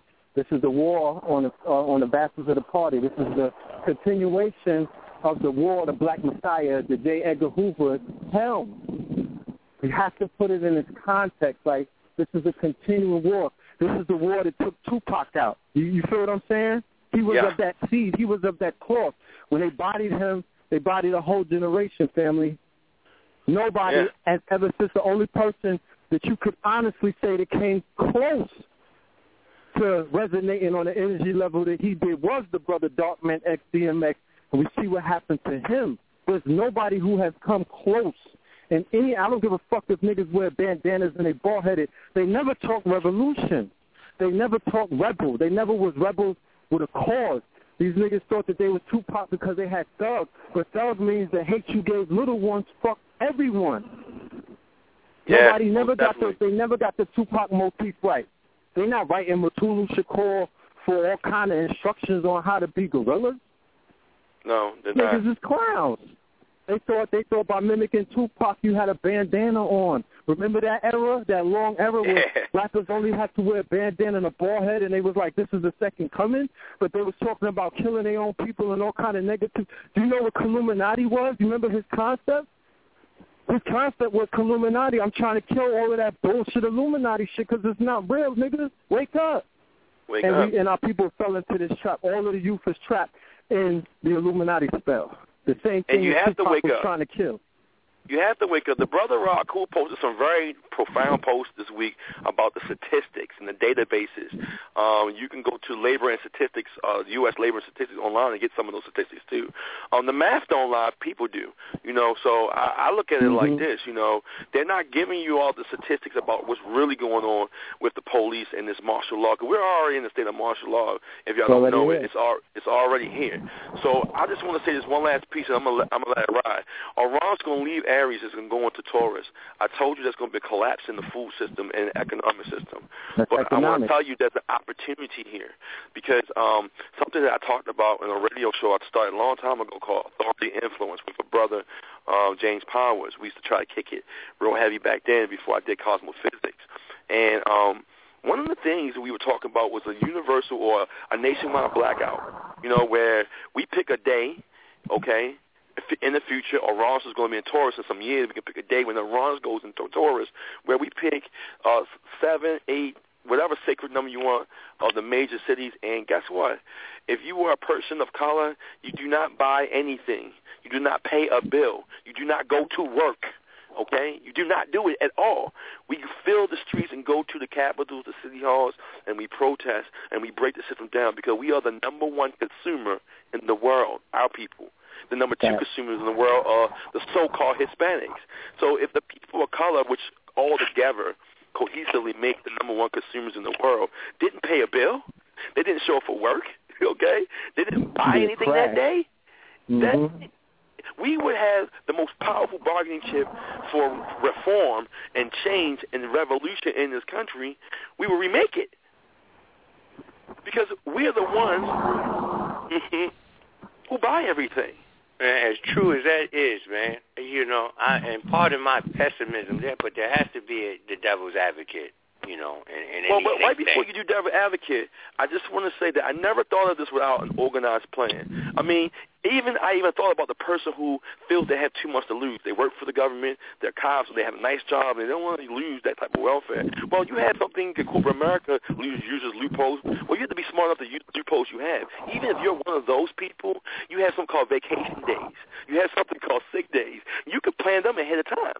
I worked for corporate America a long, a long time, so I know I can plan a vacation day. Man, we set a date. Everybody who has lose, all you have to do is plan your vacation day. All you have to do is uh, uh, to work everything up straight, and on that, and those who just you know us rebels, we don't have to care. We just go out there.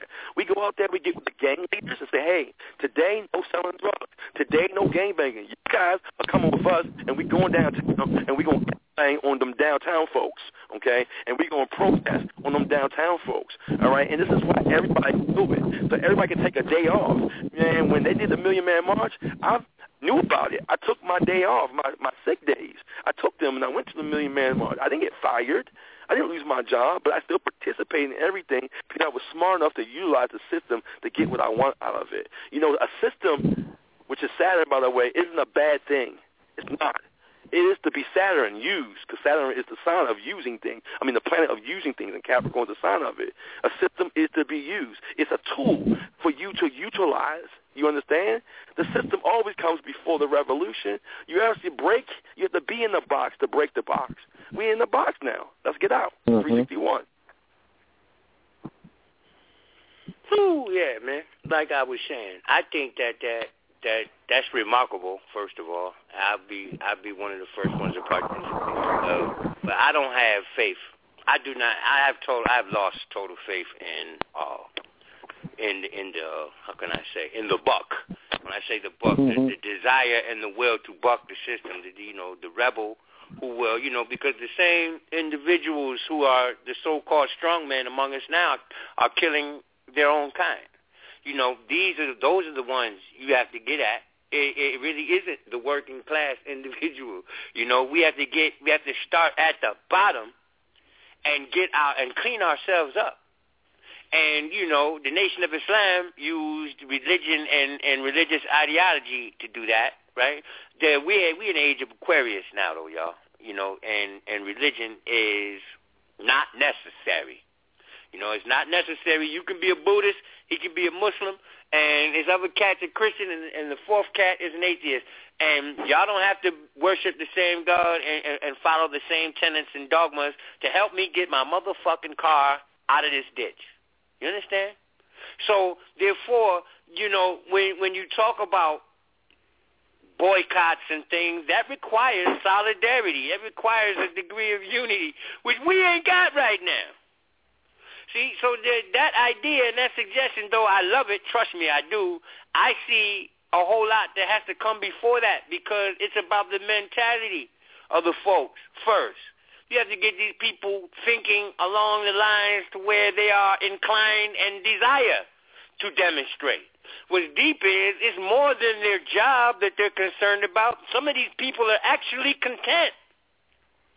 Because I'm not out there getting shot at. I go to work every morning. You can see me running from the police because I ain't going to do nothing to get him on. So these are the people that that uh I don't know. I think it was uh, Patrice Lumumba in Africa when they when they decided to oust the the the, the English, okay?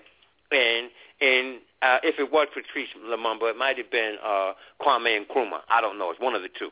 But anyway, uh, what they did was when they started their revolution, they said everybody who doesn't want to fight, who is not willing to die today for this cause, that, is, that, that, that, that has arms, we need those arms. If you're not going to use them, give them to us. Put them down right there in the middle of the field. So um, a couple hundred people walked out, put their guns in a pile, and walked back. He said, I want you to go back to where you were standing. And those of you who are willing to fight, I want you to stand on the other side. So they did their separation. They separated the men from the boys. And he said, those of you who are willing to fight and die today for the cause, pick up those arms because we need to use them. And that was done. And when those who were willing to fight had all the weapons and those who were not willing to fight did not have their weapons, he said, those people over there who do not want to fight, kill them. Because they will be the ones who, they are the first ones in our way. So, you know, and I know this is radical in, in, in terms, and it's really not radical, it's rational. It's, it's, it's radical to you cowards Really. Okay? It's, it's only radical to a coward. You know, radical action. You you chained down, bolted down, getting kicked in your face, and you won't even turn your head. Come on, man. You know, I I, I don't I don't know. It's to take some really profound activity to convince me that that our people are even willing. Because those that are and that are speaking out about it, half of them aren't even willing. Okay. So you know, but anyway, let's stay with the topic. Well, how long? How long does? How long is it before Uranus goes into Taurus? Um, I don't know, about four and a half years. So we got four and a half years. We have four and a half years to use these airways. Four and a half years to use cosmophysics, know the lead, and anything else to try to put that word out there for us to ha- to get this together for when Uranus goes into Taurus. So we got yeah, four and a half years I'm going to continue to, to, re- to reconvince Ra Akhu, everyone. He had four and a half years. Okay? so what I'm doing is making a call out to you. Good I'm making a call out to people to step up. To step up. And please. Just imagine if you want information about how to uh, liberate yourself from the system, how to, you know, and suggestions with regards to go find information, just go to my page all right, or at Facebook, Ra Akhu, the Cosmophysician, all right? This is Ra Akhu, R-A-A-K-H-U. Look me up on Facebook. You don't even have to be a friend of mine, okay? And scroll, because that's all I post, okay? That's all I post. And, and and to be honest with you, I got 5,000 friends, and only five or six people even comment on my page. Now look at that. See, that's the type of shit right there that shows me that the spirit of rebellion or the militant attitude is damn near dead in our community. See, and, and, and, and really, you can find, you can, and I'm, I know Paul.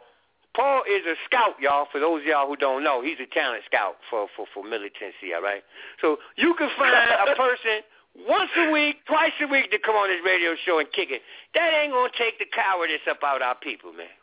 You know, and they took it, and they and they took some drastic action to instill this cowardice, and as a consequence, I don't have any faith. You know, I don't have any faith. All these tough niggas, you know, these bandana wearing, gun slinging, coke slinging, women abusing ass niggas, man. You know, you it, it's impossible to me. I, I really don't have any faith. Somebody said to me, "Man, look at the chart and tell me when we as a people are going to be back on top in the world."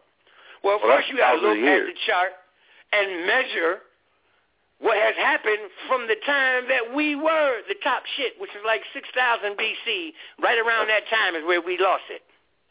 See, 6000 BC. That's 8,000 years we've been getting stepped on.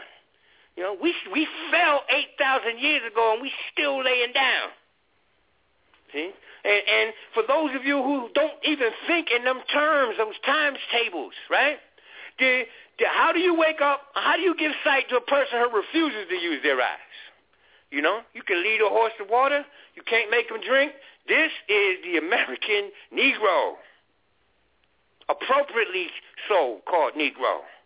It's not until you wake up and decide to break out of that that you deserve to be called conscious or that you deserve to be called a Moor or a Muslim or anything else that you decide to take on other than what you've been given here. So, I mean, but I don't want to get away from the topic because we can go into this all night long. I, I've been doing research on it for the last two weeks, all right? And it, it's not enough to recognize a cycle to to come on a, a, a platform and, and amplify that message or, or, or, or distribute it or you know get it out there, spread the word, because there's no willingness or desire to act upon it.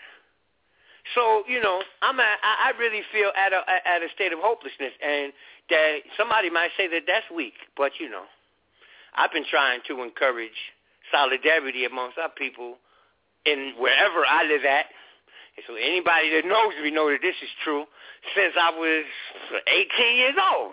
I'm 48 now. It's been 30 years. And I still have only managed to convince a few people that I have a valid perspective. So, you know, and, and, and so, you know, my faith, that's why it's gone. I don't have, you know, I don't believe niggas will get together for a million man march because it's a goddamn picnic. You dig? Had you been telling them that we need a million men to appear there so we can run down on the Capitol, there wouldn't have been before five of them there. Okay?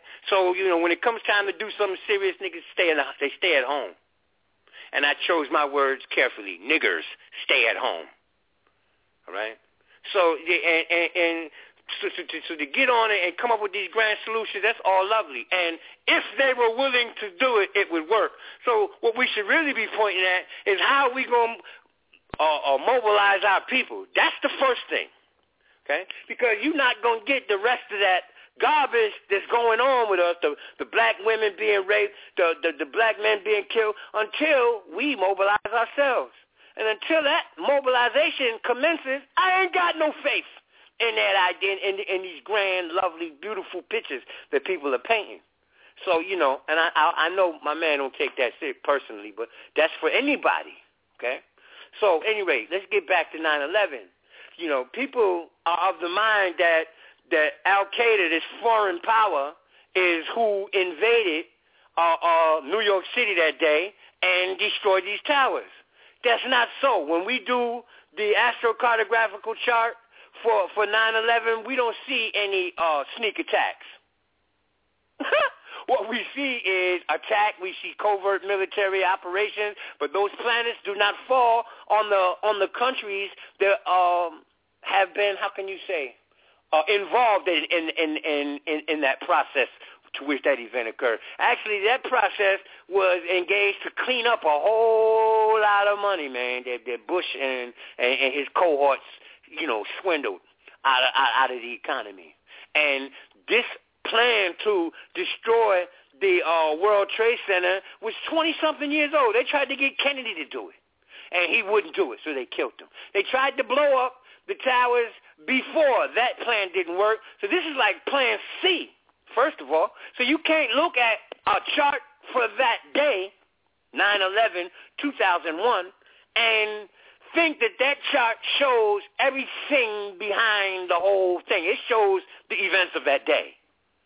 So you understand? You have to go back and rewind. You have to look at which planets were uh, prominent or in the harshest aspect to the uh, uh, American birth chart planets, and then you got to track those planets over time. You know, that's what I mean when I tell people, look, I'm an astrologer, man, not a psychic.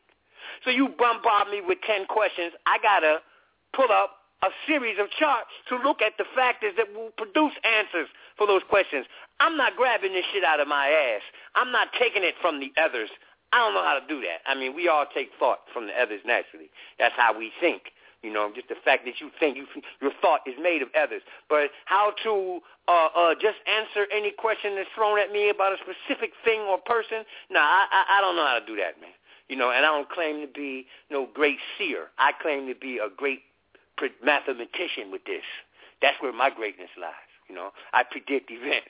But in terms of being able to answer any single question you throw at me, now I don't. I'm not. I'm not. Uh, what was that? The eight ball wizard thing toy that they came out with in the '70s. That's not me.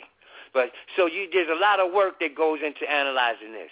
So when we look at 9/11 that day, okay, we can see the the chart, that chart for that day at 8:45. When we look at that, and we look at the astrocartographical view, we can see that Neptune fell in both places that they invaded. Peep that. It fell in uh, uh, Afghanistan, uh, over Afghanistan, India, Pakistan, and, and, and parts of uh, the Soviet Union. Okay, and the the Mars line ran through uh, Canada, New York, and Washington D.C. Okay, so we see immediately that Mars line falling through New York and Washington D.C. Now, isn't that coincidental? They tried to uh, damage the, Pen- the Pentagon and the, the World Trade Center. You see, and in order to take over uh, uh, an economy, right? You can't just step in and take over. It's like a, a favorite MC. Everybody in the world loves this nigga. No matter how good you rap, if you ain't known, you ain't gonna beat him in a battle because his fans, he got the moral support. You have to do something super extraordinary to wrestle that favoritism from the people, from that person. So it's the same thing economically. You can't just walk into a, a company and say, okay, I'm taking over. You know, even if you buy the company, you got a, a consumer population that is dependent on that product or that or that is accustomed to it. So it isn't going to be so easy to just undo it. You have to create a tragedy you have to destroy the name of that product or you know so what they did was they destroyed the united states uh, uh, economic center okay? There were documents and gold bullion in the vault on the fourth floor under the trade center that when the building inspectors the catastrophe inspectors came to look that vault had been emptied. Emptied. Now just think about this for a minute. The building was hit at 845 Within three hours, all that shit was rubble, okay? That safe that was evacuated is bigger than my bedroom, y'all. Okay? Bigger than my living room. Do you think they could have moved three tons of gold in three hours? No. They destroyed those buildings to cover up that crime. That's just one aspect of it. You know, and you can find a zillion uh, conspiracies, theories, but I can guarantee you this, man. All crimes, I mean, all all of these government crimes and catastrophes that are put on a nation are purely commercial. They are purely economic. All wars are economic. Those of you who are disillusioned thinking that the Civil War was about slavery, you couldn't be more stupid. Okay? It was about land and the use of that land. The South was the producers of food. Slavery became an issue because they used slavery, but that they could have uh, uh, uh, kept slavery intact without. With, uh, if they could have left slavery alone and still won the war and still were able to overcome those people in the South who were trying to annex themselves from this country and to form their own country and their own economy, If they could have done that, they would have. So they made slavery an issue in that war to get more support. Okay? You need people aren't even of the mind when they talk about the Civil War, how the Rothschilds in Europe, who weren't even living here, were financing the South. And how the North had to go to another European family to get money to fight that war. Okay? While what they call the national debt today is a product of the Civil War. So the fact that they are using our people uh, uh, as the, as the doormat to understand that concept, you can't just say, "Oh, they're mad because we're black and they're white." It's not that simple. You see, there's a resentment thing going on because we put everything that you call civilization in place, and other ethnic uh, people have grabbed that and and run with it. Okay, you cannot overcome our planet or our society without subduing its originators. It's not going to do it. You know, if, if the United States was invaded tomorrow, then you can believe people in this country would rebel and they would hold on to those heroes in their history that put this thing in place. So in order to successfully conquer this country, you would have to undo the history of George Washington, uh, all these founding fathers, all that stuff that they used to build the morale of the nation. And that is what they're doing to us as a people. And for those of you who don't realize, it's a grand experiment, man. What they do to the black man in the United States of America and what has become viral as a stigmata, as a stigma, pardon me, that's been placed on our people. it even extends now to, to foreign countries, to China and Japan. You know, everybody knows that the American nigger is a bitch ass motherfucker. How you like that language? Right? Everybody knows it. You know, in Vietnam, pardon me, the Korean War. My, my uncle fought in the Korean War, all right, which was right before Vietnam. And he told me that he went, um, what do you call that when you abscond from your duty? AWOL. He went AWOL in, in the Korean War for a whole year, was, was, was staying with his family on his farm. And what the farmer said to him, now peep this, this Korean farmer had never been to a school in his life. But he knew the state of affairs in the world. And what he said to my uncle was, why you fight? Why you fight with your government? They don't treat you good. You have no flag. They, they don't treat you like citizen. Now, how the fuck would he know? Because everybody in the world knows. See, and just picture this. You grew up with this cat who's always been known to be a neighborhood sissy, Tommy Tucker, right? But he's your homie. And you'll stand with him if he's willing to fight for himself, won't you? But you know from his ass from, from growing up, all the from the sandbox, this nigga's a punk. He's a bitch. You take his lunch money, kick him in his face, you can spit in his mother face. He ain't gonna do a motherfucking thing. So when it comes time to help, but yo, Tommy around the corner, man, he don't ever, he ain't gonna help himself. I ain't going around there. Do you know that that is the exact attitude that they give us, the the the, the more or the the black man in America? Do you know that's how they look at us? Because uh, an Ethiopian said to me two years ago, he said, well, I had what what spurred the conversation was I read him. You know, he had a big old scar on his neck, and I was like, "Yo, somebody trying to cut your throat?" He said, "No, he was little. He got uh, he fell off of uh, uh, whatever, and, and, and a fence cut his throat. So he was like, um, and I found out he's a Libra rider, so I read him. That made him feel comfortable with me, right? And he starts kicking it to me like, you know, you're different. You're not like all these others. These others, they don't know their history. They're ignorant. Okay? These people talk to their people back home and that shit goes everywhere. So while we are the most imitated in terms of our entertainers, we are the most uh, ridiculed when it comes to us standing up for ourselves. Okay? You had countries like Libya to give the El Rukns money. You had uh, other foreign powers that I can't just get specific with right now that were able to uh, finance. Even Japan gave money to the to the Nation of Islam because you have to help yourself first. Once you start to help yourself, once people see you're actually willing to fight, They'll help you out. People said to me on this on this radio show I was on uh, uh, a couple of days ago or last week, you know, I brought in this radical argument about how passive our people have become and the the fact that anywhere else in the world there would have been a, a, a violent reaction. The first thing said, well, we can't fight violence with violence. You know, uh, that doesn't make any sense. I'm like, where else in the world is violence met with a demonstration? I don't want to hear that Gandhi shit. Because they were, they were overpopulated and more people got killed in India demonstrating than it makes, even makes sense. But they don't highlight that because they want you to be nonviolent. Right? Brother El-Haj Malik El-Shabazz, a.k.a. Malcolm X, said it should be a crime to teach a victim of violence nonviolence. So for y'all that don't even want to consider the violence, you don't need to rep uh, uh, uh, to reap the benefits. If it ever occurs, you need to be excluded, man. Because I guarantee you this.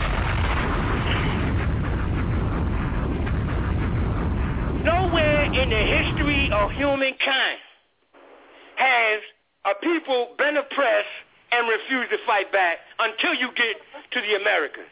And you have to understand, I understand that process okay? For those of you who think that I'm just speaking out of pure emotional passion and reaction and retaliatory emotionalism, you you can skip that because I've done my research, you know, and I understand the process. And, and evidently, it's not foolproof. You know, you can go to YouTube and catch me demonstrating on the police. All right? So I'm not just kicking this shit because I like, I want to be looked at as slick, right? You ain't gonna find nobody out there who I'm trying to impress. I, but, but I am trying to make the impression upon you that until we are willing and show that we're willing, so we don't have to go out there and slaughter a thousand police to make our point. We should do like the Panthers did and walk around with, with arms in the open. See? The cops come through your hood, owning a firearm is against the law. But if he comes through the hood and he sees all y'all, all 15 of y'all, carrying rifles, he's not going to get out and ask for a permit.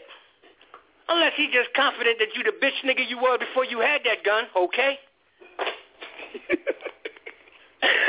you see what I'm saying? So it's not a matter of you fighting violence with violence. You have to show the world that you are willing to fight. And then you can get some assistance. You see? Right now, the uh, that situation with that brother that got killed in Missouri, they, I saw on Facebook where they was in Africa talking about this shit. And the Africans were like, yo, that's horrendous to know that just because you are black, you're going to be shot. I do not want to be shot. I am a black man. You see? So, but you ain't going to get no no financial support from that brother. Why? Because niggas over here ain't even willing to act like they willing to fight. Ain't willing to act like you willing. So until that happens, these little beautiful, schematic, flowing, governmental, passive-ass plans these things coming up with ain't going to work, man. Ain't, ain't never been a passive, uh, uh, uh, it's never been the history of a conqueror relenting because of a passive demonstration coming from the people he sought to conquer. It has never occurred, and guess what? It never will. So when you look at all these catastrophes, these disasters, these heinous crimes, they all point to something economic going on. You know, cosmophysically, when you take the sign of economics and put it at the ascendant, the sign of war and everything goes into the 12th place. The 12th place is hidden. It points to unseen. It points to things that are undone. For example, Taurus is trade. It is exchange. Okay? So when people say, yeah, it's commerce, well, it has become commerce culturally because the world has grasped commerce.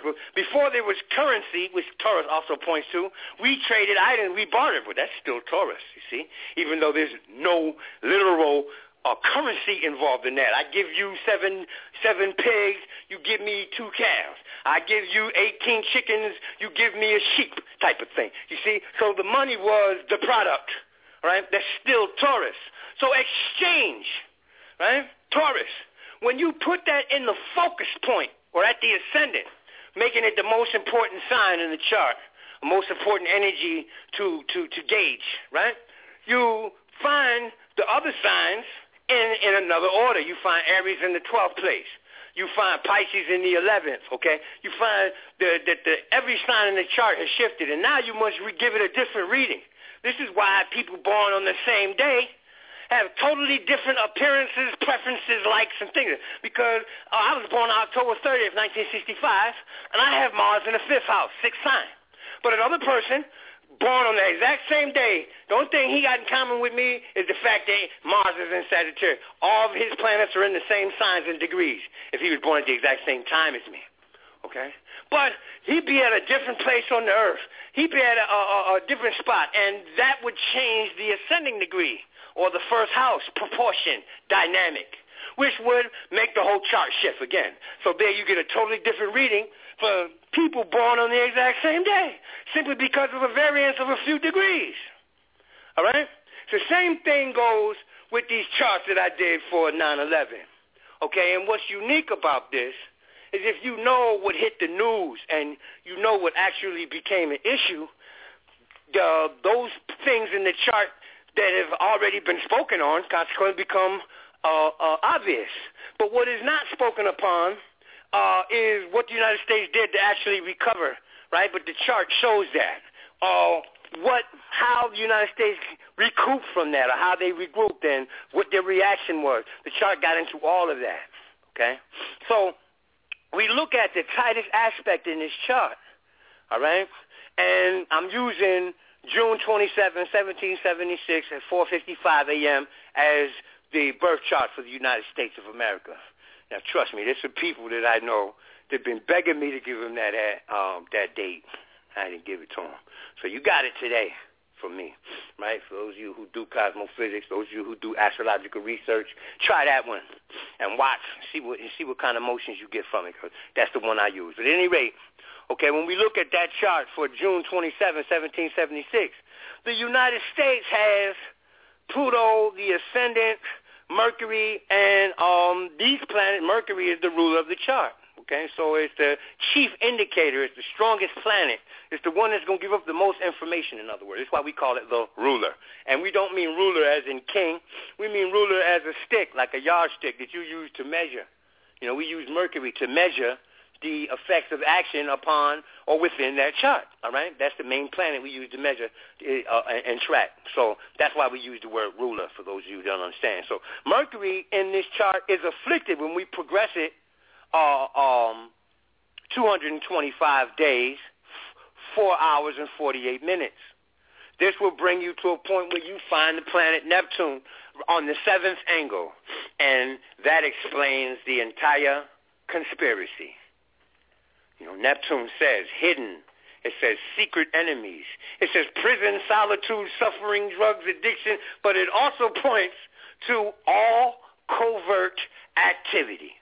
Because if you notice, what goes on inside a prison is covert. It doesn't reach the outside. We don't hear in the news somebody gets killed in prison every day, either by the guards or another convict. And you don't see that shit in the news? Rarely, right? But this shit happens every day, right? But it's kept hush hush. That's what Neptune represents. Things that are kept hush-hush, things that are done behind closed doors. Well, the chart, the progress chart for the United States of America on the day of 9-11 has the planet of covert activity on the seventh cusp. Now, let me explain what the seventh cusp is. Okay? It points to all contractual activity, all legal activity, and all government activity. And if you notice, Worldwide, contracts are enforced by the governments. Me and you got a contract.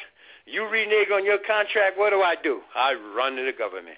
This is so in any in any African country, in any uh, uh, uh, country that, that deals with contracts. Okay, so when you look at the seventh cusp, you automatically come into the understanding of cooperation. Well, Neptune also represents dissolution. Uh, uh, how do you say this? um, the opposite of meiosis, osmosis. Okay, the, uh, a thing going from a solid to a gas, or a thing going from a liquid to steam to back to its uh, uh, atomic uh, uh, proportions as opposed to being a substance all in one place. That's what Neptune does. It's like acid. So any contracts are broken. Any peace treaties are broken. right? And if you understand, Neptune also points to drugs. The invasion of Afghanistan and Iraq are focusing based on the, the, the drug trade because that's where large sums of money manifest. And because America is the uh, United States, pardon me, the territory that we, reference uh, uh, as, as America, not the continents. I'm talking about the United States. This place is the dumping ground for drugs worldwide. You know, we have more fiends in this country than anything else. Right? So when you look at the chart, for the United States and then compare the transiting sky, the current skies for the uh, bombing, I mean for the uh, for the attack, for the for the destruction, you find the planet Saturn at 14 degrees of Gem. Uh, pardon me, at 14 degrees of what's it Gemini? Oh yeah, 14 degrees Gemini, which is uh, pardon me Libra which is a, a, a perfect trine to the United States um, ascendant. Now, understand this when I say ascendant because 99% of the people hearing this conversation, when, when somebody asks you your birth sign, you automatically come up with your sun sign. Okay? But it, cosmophysics is ascendant sign astrology. Your sun sign really is like you, uh, that's your middle finger compared to the rest of your fingers. Okay? Yeah, you need that to function but it doesn't accomplish much by itself. You see? So just just saying, oh, I'm born in November, I'm November 7th, I'm a Scorpio. But you got 18 other points in your chart, and five or six of them might fall in one place. And believe me, the, that sign will be projected by you more than where your sun is at. Perfect example, DMX. Anybody who understands the nature of Scorpio, that's his public projection right there. But he is not conventionally or what the layman calls a Scorpio. He is what the layman calls a Sagittarius. His sun is in Sag. No, but he's got Uranus, um, uh, uh, I'm thinking, pardon me, Neptune. He's got Neptune, Venus, Mercury, and, and another planet that I can't recall right now in Scorpio that exudes a lot of energy from that zone. So what do we get? We get that part of him. So are you going to continue to call him a Sag? When his whole his whole rat dynamic is scorpionic, man. You know, I'm rough and tough. I'll kill you. Uh, my dogs will chew you up. Uh, you know, but I believe in God. See, that's Scorpio all day long, man. Pisces in the fifth place. You see, and and and Pisces is spirituality, period. And and I don't know any Scorpios that don't project their spirituality into their relationships. Every single one of them. Better listen to Red and Blue. You hear? 1111. Huh? You see how they do? Well, they're, they're two Scorpios I can guinea pig right now. Because number one, they my comrades. Number two, people need to understand why they do what they do. They do that 1111 thing because they're not letting go of their spirituality. You think that they don't know? There's a million atheists listening to them. They don't give a fuck. Because they're going to hold on to their spirituality. This is the nature of Scorpio. So you hear DMX praying in his rhymes. It's the same thing, man. So, you know, you got to look at how foreign countries lift and maintain their economies based upon our consumerism. You know, uh, uh, ever since some shit that's been said for decades, we are the number one consumer on the planet Earth. You know, that shows a lot uh, uh, uh, of, it points to our evolution as a people on a spiritual level, too. You know, we got some vicious appetites, man. That's nothing to be proud of. That shows you ain't got no discipline, man. To the world, man. Okay? You shop in your enemy's store. Who will respect you? So you think that these things are, are governmental. The government makes it appear as if there's a terrorist. There's no such thing as Al-Qaeda. Even when you get those brothers on the news that are chopping off the heads of American reporters, they don't say Al-Qaeda. They say Allahu Akbar, man and chop that nigga's head off.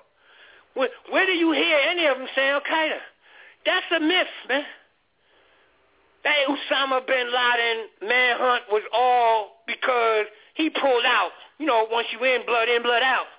They trained this nigga. They made him a, a, a, a military statistician and tactician. The CIA trained him when he said, yo, check this out. I'm tired of working for y'all. You know, I'm one of the richest niggas in Arabia, therefore the world, and I'm tired of dealing with y'all. I learned everything from y'all that I don't deal with y'all no more. They couldn't let him live. Not because he's a Muslim or an Arab, but because they couldn't control him. You see? So these, these uh, what you see in the news, they're shady. So, you know, when you look at the, at the chart, you see all the, the news pros out there.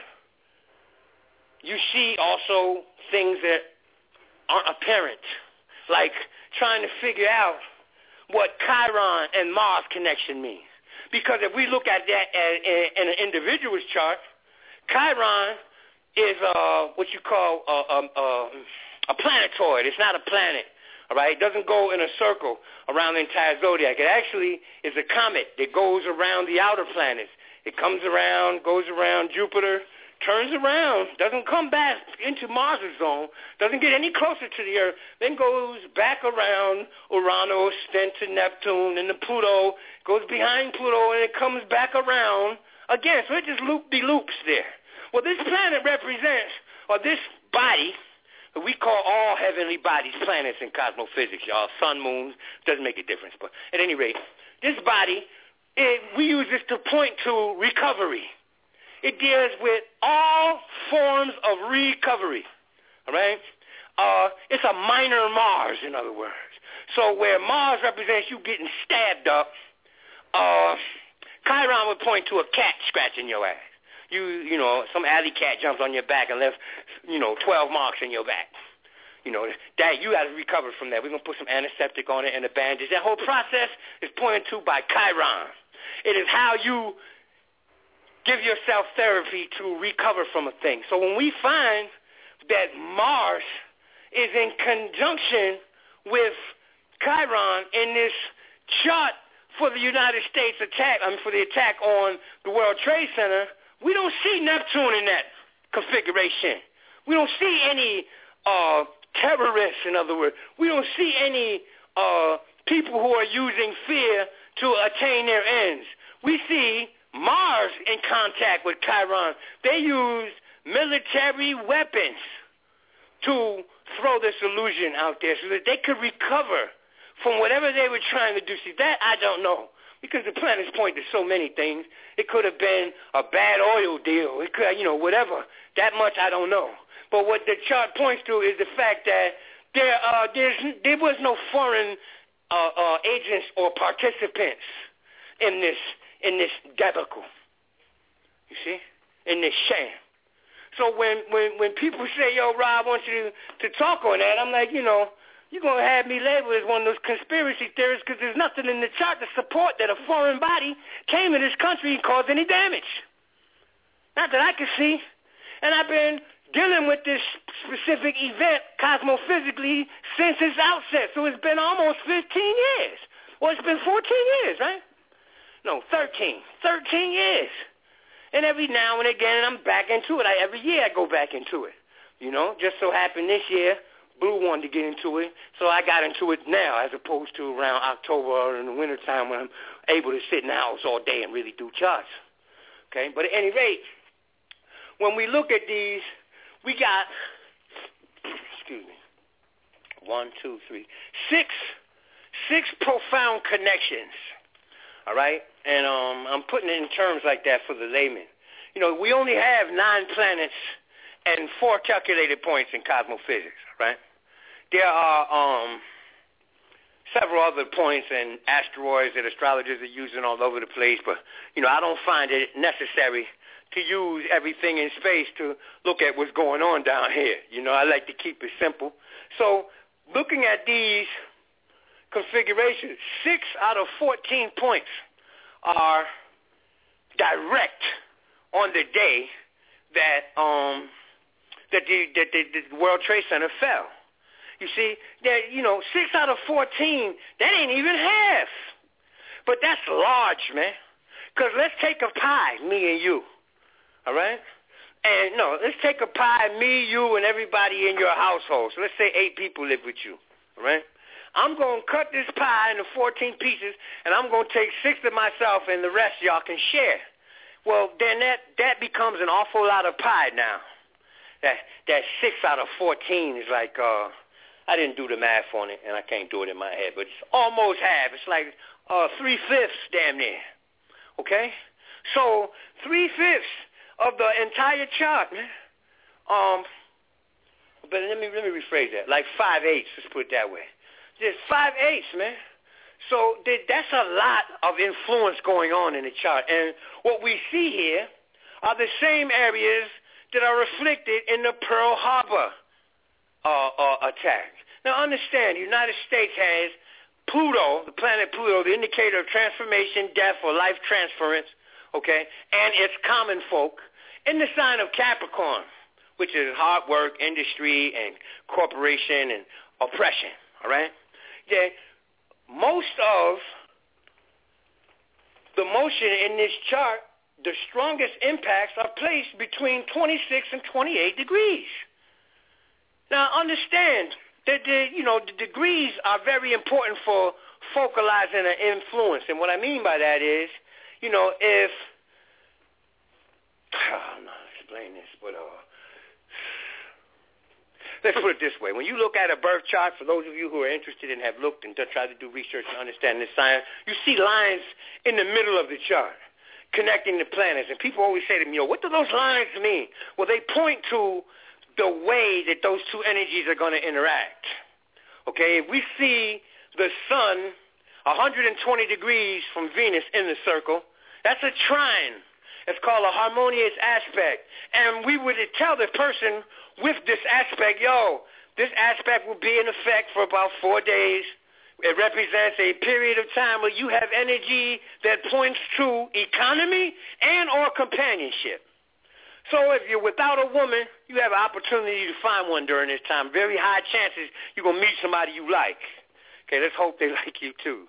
Chart doesn't show that. I have to look at their chart, see if they like you too. But nonetheless, the opportunity to engage in the activity is high at that point. But if the sun is at a square, 90 degrees, or at 180 degrees from Venus, then this is not a favorable aspect. This is not a relationship that where these two energies work. And since you are the sun in your chart, you know, the sun being the center of its solar system, you being the center of your system, no matter where you're at, even if you're at the at the football game and you at you at the uh, in the nosebleed section in the last seat, you're still in the center of your existence. Okay? So we look at the sun to see you. Now it's in, in a bad relationship, a bad mathematical relationship to Venus, which shows uh, very slim chances of success for those things that Venus point to, namely, as I said, money or, or uh, companionship. Now, it is the same thing for every single planet in terms of relationships because we have what we call the mathematics, uh, mathematical law okay? Things that just can never be. If you're going to build a house, you have to set the foundation at a 90-degree angle or, that, or the entire, I don't care how good of a welder you are, how good of a bricklayer you are, how good you can square off boards and plane them down and put them together to create the siding for that house. If the foundation is weak, all the work that goes into it is some garbage. So it's the same thing when you're looking at these squares right, or oppositions. They represent areas of challenge that need to be reinforced or the event or the process or the action that you're trying to take will not be too effective. It will not be very successful. It will, it will not accomplish much. And we can stand on this for the naysayers because we can look at the history of nations and individuals and corporations and see when they fell, when they were doing good, when they ran into depression. We can look at the heavens, and I can guarantee you, when I was doing my radio show, I demonstrated this, okay? A woman called in. She was like, you know, I hate to say this. I don't mean to offend anyone, but uh, every Scorpio I, I've ever dealt with that I even know is a psychotic individual. Now, you know, I'm a Scorpio. so I took that personally, but I ain't let it get out of hand. I said to her, that's not the Scorpios. It happens to you every time you deal with a Scorpio. You got some bad energy going on in Scorpio. This is before we even looked at her chart This before I even knew who she was, before I asked her her birthday, before I even asked her what part of her body had issues before the age of 12, okay? For those of you who know me. This was able, this I was able to do and deduce because we understand the relationships here. Okay? Just like if, if you pull teeth and you're explaining to another dentist what you're doing and you tell him every step you took and then you can't understand what went wrong, once he tells you, well, did you do so and so? I didn't hear you say you did this and that. Because he's familiar with the process. See, because I have looked at situations with Mars and Saturn, situations with Uranus, and because I have looked at so many different charts, and it happens no matter what, what race, no matter what gender, religion, ethnicity, it doesn't matter. A human being, this is how it works. You see? So because of that, we can make sound conclusions and we can paint the picture. So it isn't just to jump on the uh, the conspirators' boat, you know. But when I look at the chart, I don't see any foreign activity, you know. So which, which makes me believe that it was a domestic event, you know. And and and where's the astrologer that's gonna come forth and show and show me where there was foreign intervention? The fact that Saturn was on the ninth cusp the ninth cusp also deals with institutions, and it was in the sign of Libra. So we are, uh, pardon me, Gemini. So we understand there were records that they wanted destroyed here. You understand? Because Gemini deals with records. It deals with, with books, with information. Okay? And we find uh, a couple years after it comes out that so many files and so much information regarding these financial transactions, which blew up. I mean, not blow up like exploding bomb, which blew up as in accumulated and became profitable. Okay, like when an MC blows. You dig what I'm saying? They, it, they blew up after that 9/11 just so happened, how did you blow up when all your information was destroyed?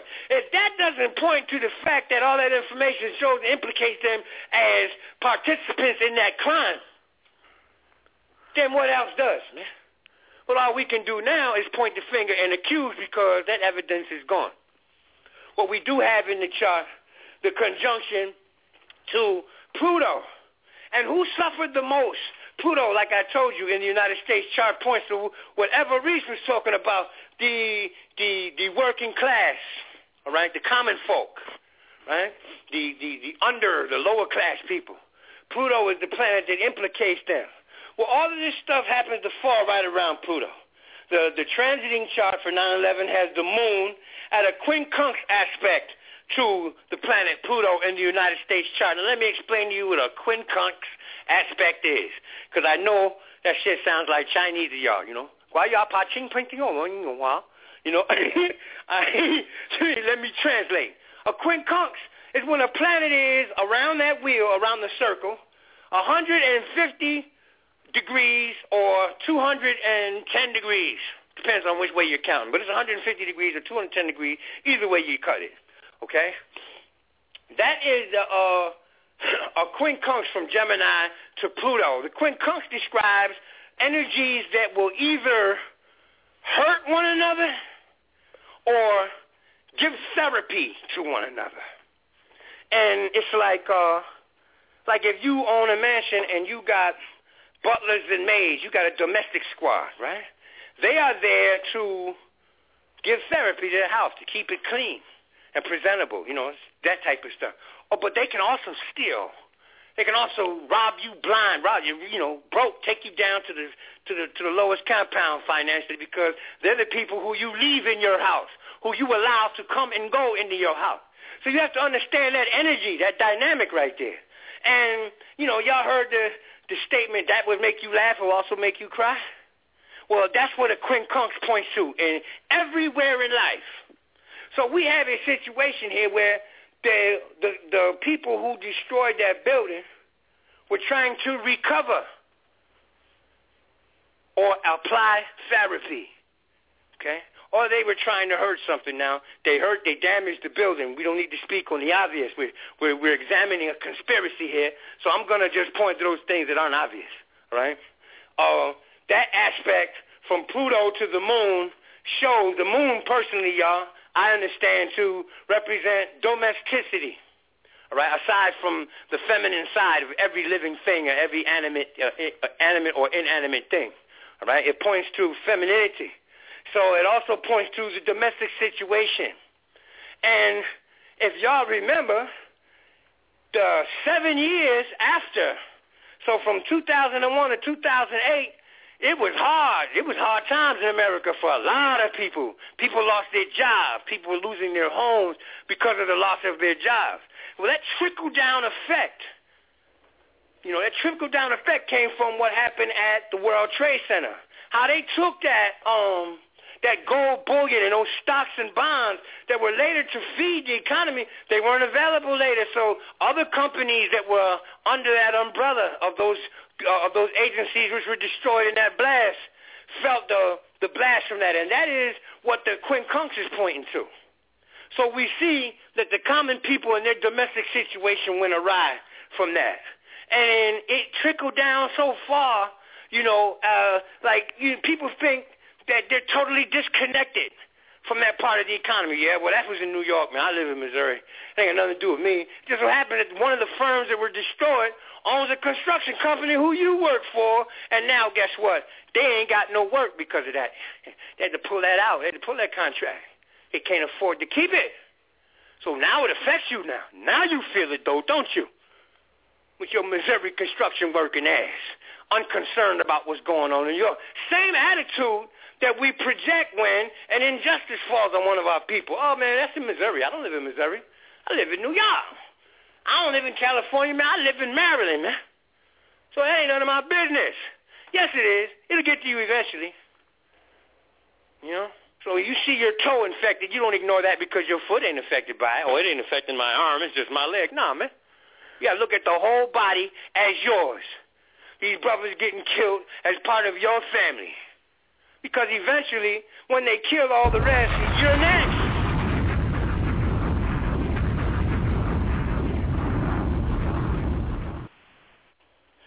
The moon points to family, and Pluto points to transformation. Okay?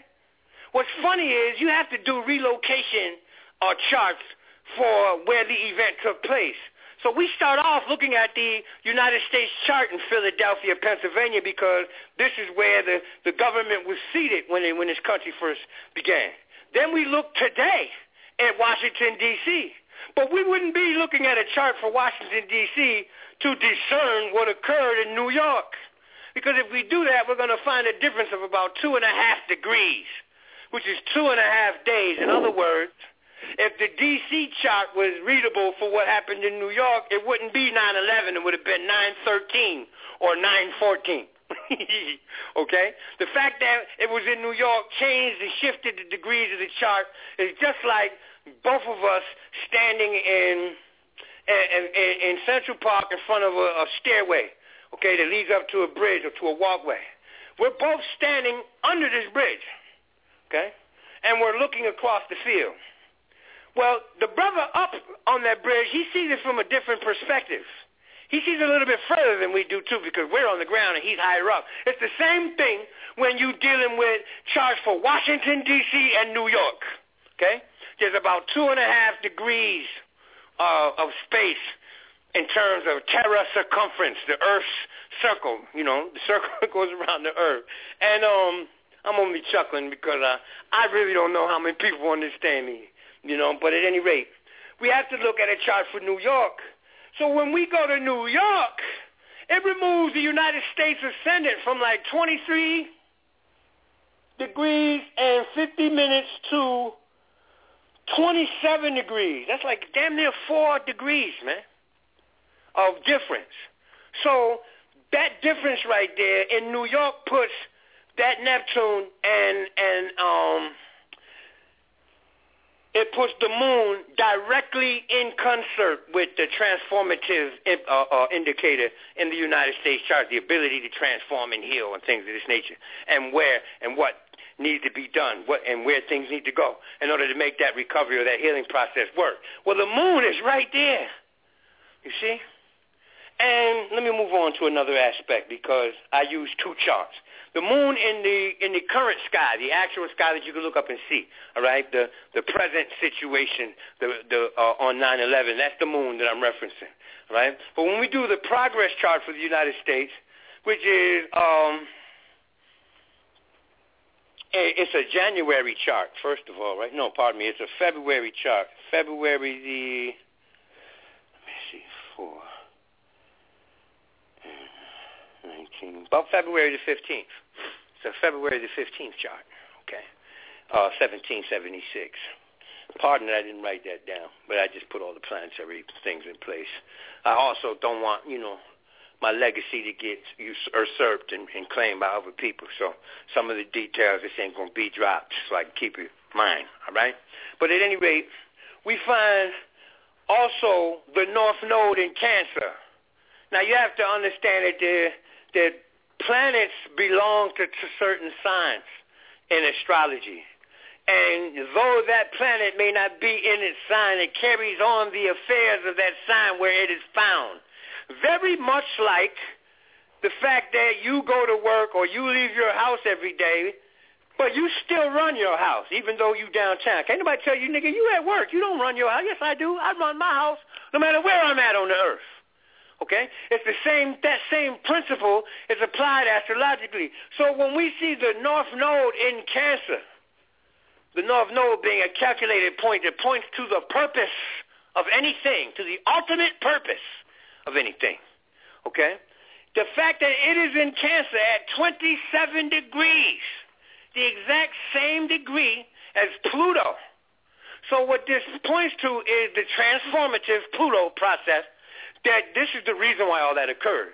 Whether it was a conspiracy or a foreign, it, it is a process to affect the domesticity, the domestic situation of the population. That whole thing occurred to put a jolt in our homes and in our families because cancer points to the exact same thing that the moon points to because the moon is the ruler the means by which we use to measure the activity of what ca- of what the sign Cancer is pointing to. If that's too complicated for y'all, man, you're gonna need to study cosmophysics. I don't know how to break it down uh, any more simple than that. All right. The fact that the North Node in Cancer is there, it echoes, it doubles, it magnifies what it points to. So domesticity, family recovery, uh, the state of uh, affairs with regards to homes and real estate also, right, are meant to transform by this action. And that's what happened. If you can recount, if you look at the last 13 years, we find how these industries recovered. We find that these were the greatest, these were the industries that were the most greatly influenced, okay? The, the construction companies and the domestic uh, situations. Real estate. Real estate goes under domestic because you're buying land to build homes. You're, you're selling houses. You're selling homes. You, you domiciles, domiciliaries. This is what the moon and cancer both point to other than a wide variety of other things. But we're able to look at the, the state of the family, of the working class. Not just the working class, but the whole entire under, underclass in this country. Okay? And you can see that that the crime rate soared. It's like nothing ever went anywhere. Like they like they never accomplished anything in terms of of um uh, uh, uh, repairing our economy. But the real estate magnates blew up. Well, the chart points to that. Okay. Uh, we look at a, a whole other situation. All right.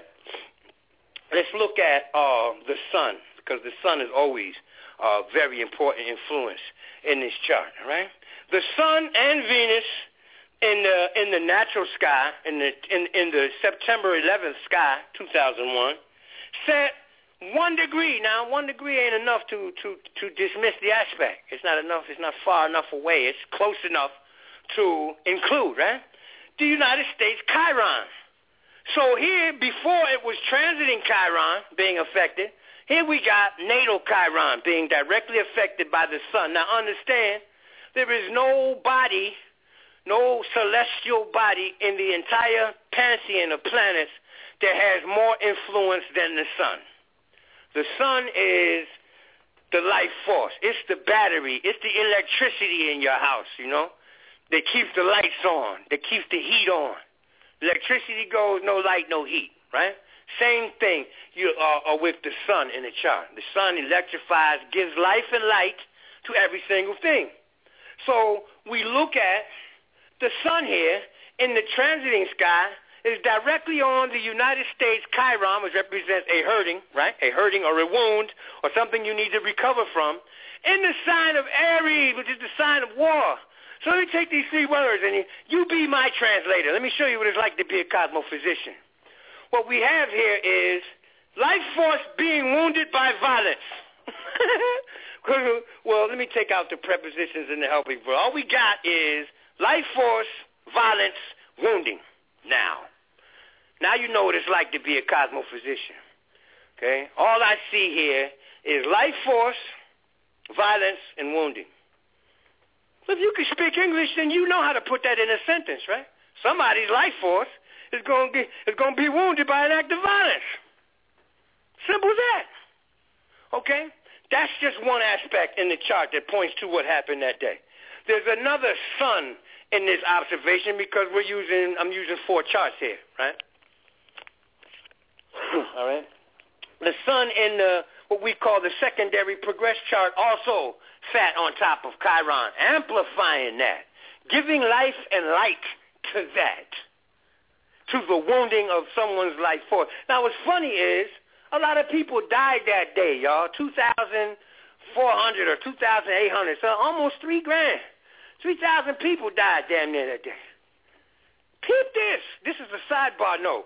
More people die at the hands of police here in the United States of America per year than than people died at 9/11. So while y'all are in an outrage about 9/11 and about Al Qaeda and about some Arabs, you dig? Be out, be equally as outraged with your police because they killing more people than 9/11.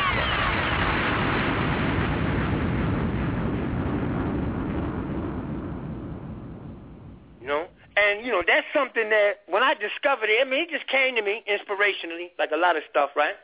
I'm like, I wonder how many people, because I was reading the incident in Henderson, you know, and they're like, damn. And what came out in the article I was reading was that they don't know. They claim not to know. The FBI doesn't even gather statistics with regard regarding to how many people the police, how many unarmed people the police kill per year and what color they are. In other words, there's no official study on that. You got a whole bunch of independent agencies around here trying to gather up as much information as they can, okay? But there is no official government record for how many police, how many people the police kill that are unarmed. There's no record for that. But they don't want you to know how big of a mistake they're making when they make the mistake. And they don't, and if, and if it's not a mistake, y'all, they don't want you to know that we are hiring men that want to kill most of you niggas anyway. You know, what really gets me is is how you know you got other officers, black policemen that work on the force that see these Caucasians they work with every day killing niggas, and what do they do? They don't even do nothing, man. That really gets me. Because you right on the inside, man. You able to affect that situation severely, but you need to pay your bills, so you're gonna be quiet coward. Okay? But at any rate, let's get back to the charts, right? Um, I lost my page.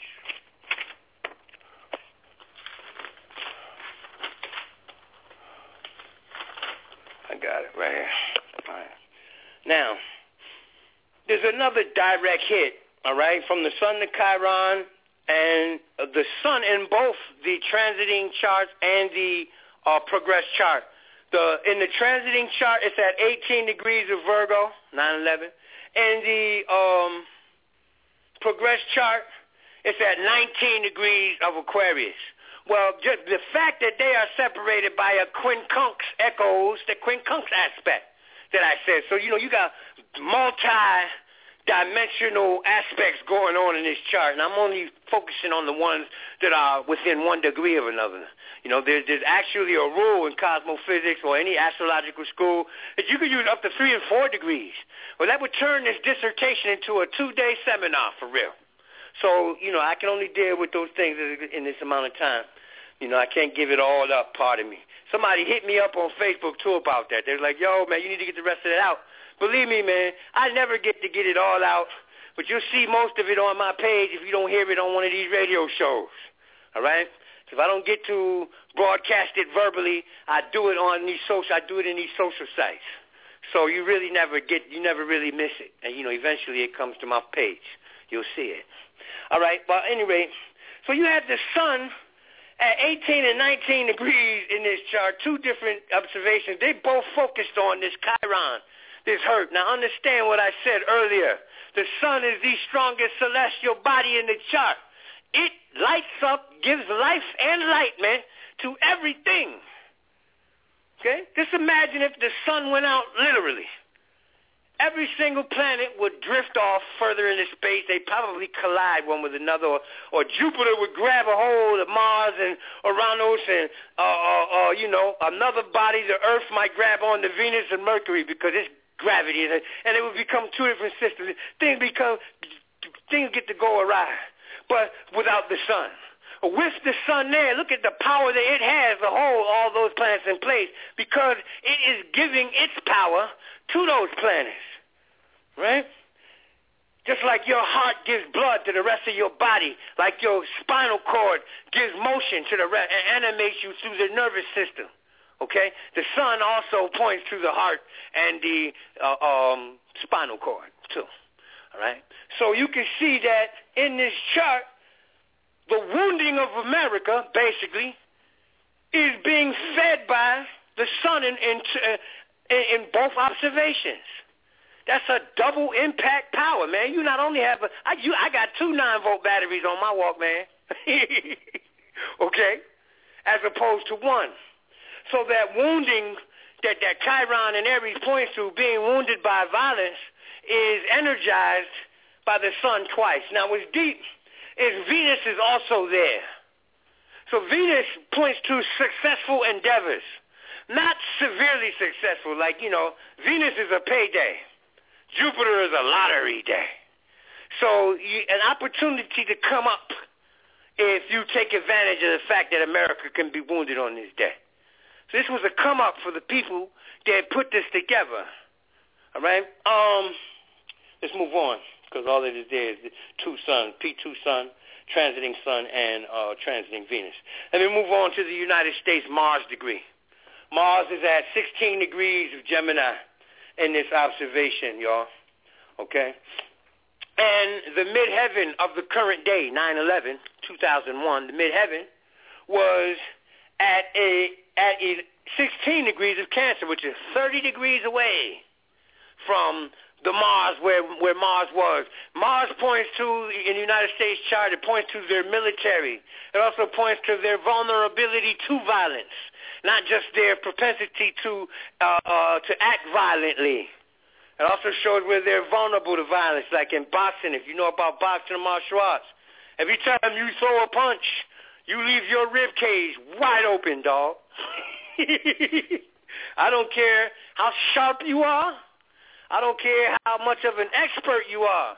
When you stick your arm out there to hit me, you are leave your whole side vulnerable.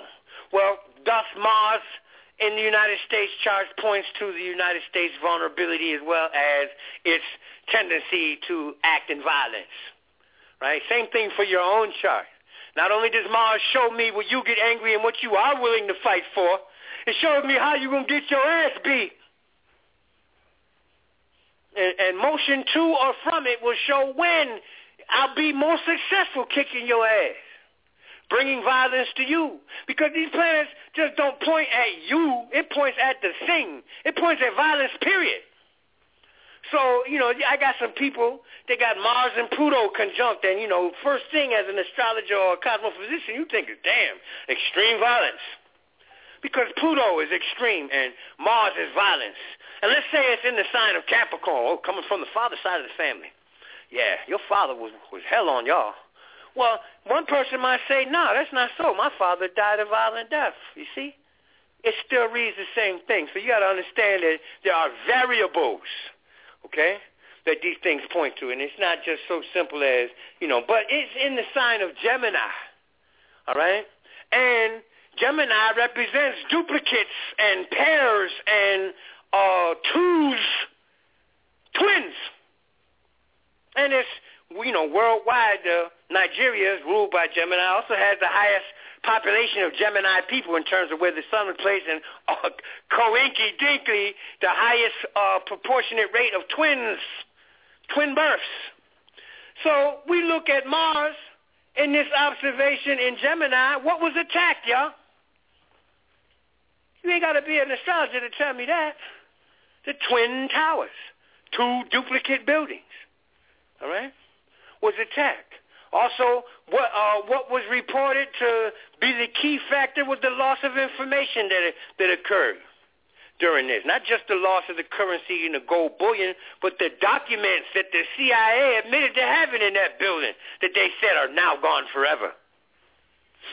Right? Uh,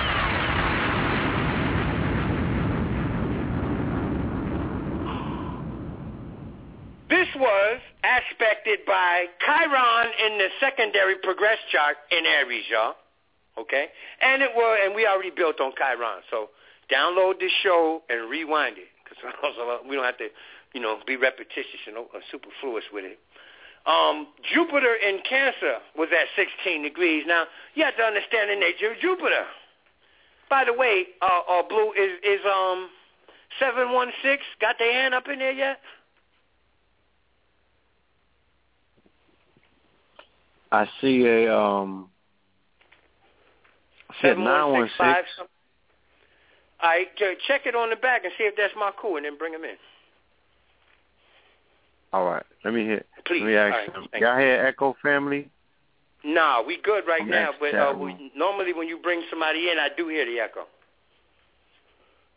All right. All right. Yeah. Anyway, so let's look at Jupiter for a second. All right. Jupiter amplifies things. It's like a secondary sun. You know, Jupiter blows things up in terms of it expands. So yeast is ruled by Jupiter. Why do we use yeast in our bread? Because we don't want it to turn into a cracker. We want it to be a loaf. So that yeast will expand. Um, when you blow air into a balloon, how that balloon blows up, that's what I'm referencing when I say Jupiter amplifies. It makes bigger, larger, makes more intense, makes louder, makes um, stronger, anything that it's pointing to. Okay? So Jupiter falls on Mars here, which makes it a big violent event, a a lot of violence, a lot of fire, a lot of police, a lot of firemen. See this? We saw this. Well, Mars points also to to firemen, police, ambulatory. It points to any situation that we can call critical or a crisis. You see? And these things uh, were manifest by this activity. What did we see? We saw mass, masses of fire departments. Fire departments from out of state came to help them people put their fire out. That's deep Right. because Mars represents firemen, and and Right. Jupiter represents travel or and they lost 343 firefighters. So it was a significant response from firefighters from tri boroughs, from all three boroughs. They responded, quote unquote, uh, you know, first responders or what have you. Yeah, first respond. You're right. But y- y- Yeah. on the news the next day, you had people that were coming in from Pennsylvania, Yeah, from yeah, Jersey. they- they- they- yeah. yeah. So that that Yeah. Jupiter and Mars situation points to that aspect of this, as well as the massive violence, as well as the broadcasting of violence, because Jupiter Right, deals with lot of red. broadcasting, proliferation. Yeah, exactly. A lot of red. That's that's exactly me, how yeah, you can translate it as such too. right. Let me open this line because I don't, I still don't know how to screen calls. Let me just go to caller from the 916. Caller from the 916-292, 916-292. Is this Brother Marcoux? Peace. No, he's seven one six, but that's okay. All right, brother Marku, if you are on the on the line, um, please press one at this time because I do see a seven one six in the call queue. All right. Please press one, brother, if you are with us. For the family, if you want to continue with us past the uh, 12 o'clock mark, because I'm sure that we're going to be going over, you have five minutes remaining. If you're listening on your computers and you want to continue with us, you have to call in on your phone, 347 637 2135. That's 347 637 2135. I just want to get a real quick word in when you were speaking earlier about contracts. I don't want to lose sight of um. No, I got a pen. Space. Uh, where, where, where I left off at, I just put a pen so I can so I don't have to ask you where I was. Go ahead. Okay. yeah, Yeah, I put you a were pen talking there, so about, you know um, I ain't got to say, yo, where was I? Yeah. Neptune on the seventh cusp, and you were talking about contracts and things of that nature. You know, I want to point out to people about Halliburton. You know what I'm saying? That was the big story in regards to the contracts, the no big contracts that they got. You know what I'm saying? Even, you know, uh, one of the members of the KTL family, I'm not going to put him on blast, but one of our members also made some bread last night right after Obama's speech because she was wise enough to put money in Halliburton. You know what I'm saying? And of course, immediately after the speech, you know, that money, you know, that uh, that stock went up because when they're talking about going into a country and not using military, they're speaking about using contract military, you know, or contract fighters for that Mhm, particular mhm. um, conflict or yeah, what have you mercenaries. right, mercenaries or you know Halliburton infrastructure because they're gonna blow some shit up. So Yeah. anything they're gonna blow up, they're gonna go and rebuild at one point or another. So That's the whole yeah, purpose of the you war. know, Create a Yeah. dependency you can't refuse. Yeah. We're going to fuck all this up. Now you need us to help fix it.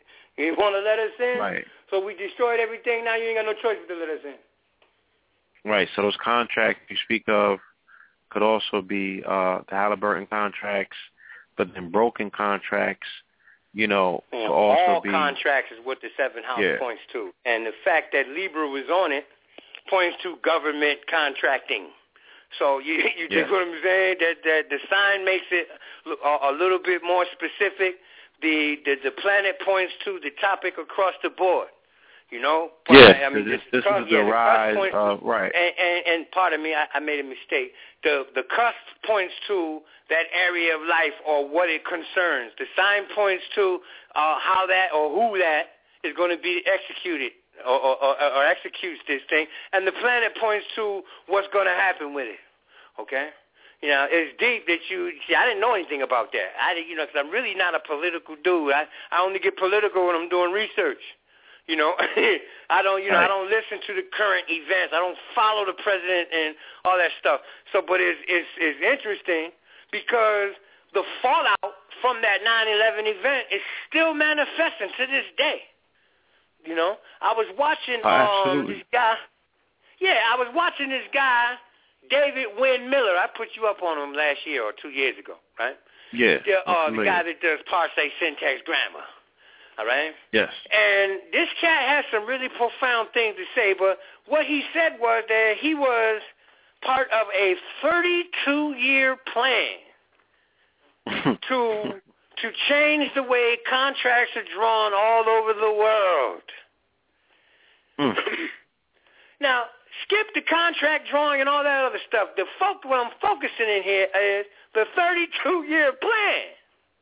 See, you, most of y'all, live paycheck to paycheck, and you ain't concerned with nothing that goes that that that that, that doesn't fall beyond your payday. You know, you ain't thinking about October the 30th because you don't get paid until next Wednesday, and you don't know what's going to happen unless you get They that paycheck. They can't even keep up moon to moon. You know what I'm saying? They Yeah, they act like they even never think about yeah. seen a so yeah. they, that cycle's too large. Moon to moon is is 29 days, 13 hours, y'all. From full moon to full moon to new moon to new moon. Almost 30 days. that's too much. That's too much, man. I got you know I got too much shit to worry about at work for eight hours. Fuck thinking about 27 days. I mean, 29 Yeah. days. Yeah. So when So, we when we talk understand? about right when we talk about these blood moons and full moon eclipse having 30 year shadows, you know what I'm saying? You look at an event like you said, like 9/11, you're still being fully affected by that shadow, and everything that you spoke about in that in that seven year clip from 2001, that seven year clip being 2008, that is when the financial markets went boom and these toxic bonds that were created, right, as a result of the towers going down and, and them putting all of these bundles together, all of it dealing with real estate, right, and, and, and prime, um, what is that prime, what was that prime, uh,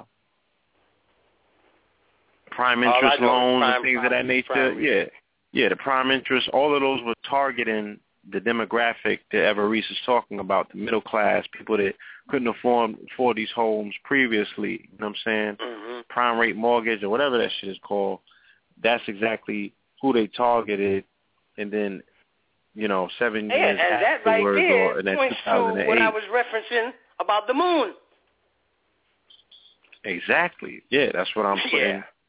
You know, I'm putting that sauce on top of that to show this played out. You know what I'm saying? In a seven year yeah, cycle. yeah, yeah. Played out expertly. that. and it, it put strain on the country, right? Because they went into a depression or what have you, and the middle class was adversely affected all, all the way to a point where they said, depression. They, they no, that's what I'm saying. They're saying now there is no more middle class. They eradicated the middle class effectively. Wow. Okay, so there's only the the the the underclass and the and, and the elite.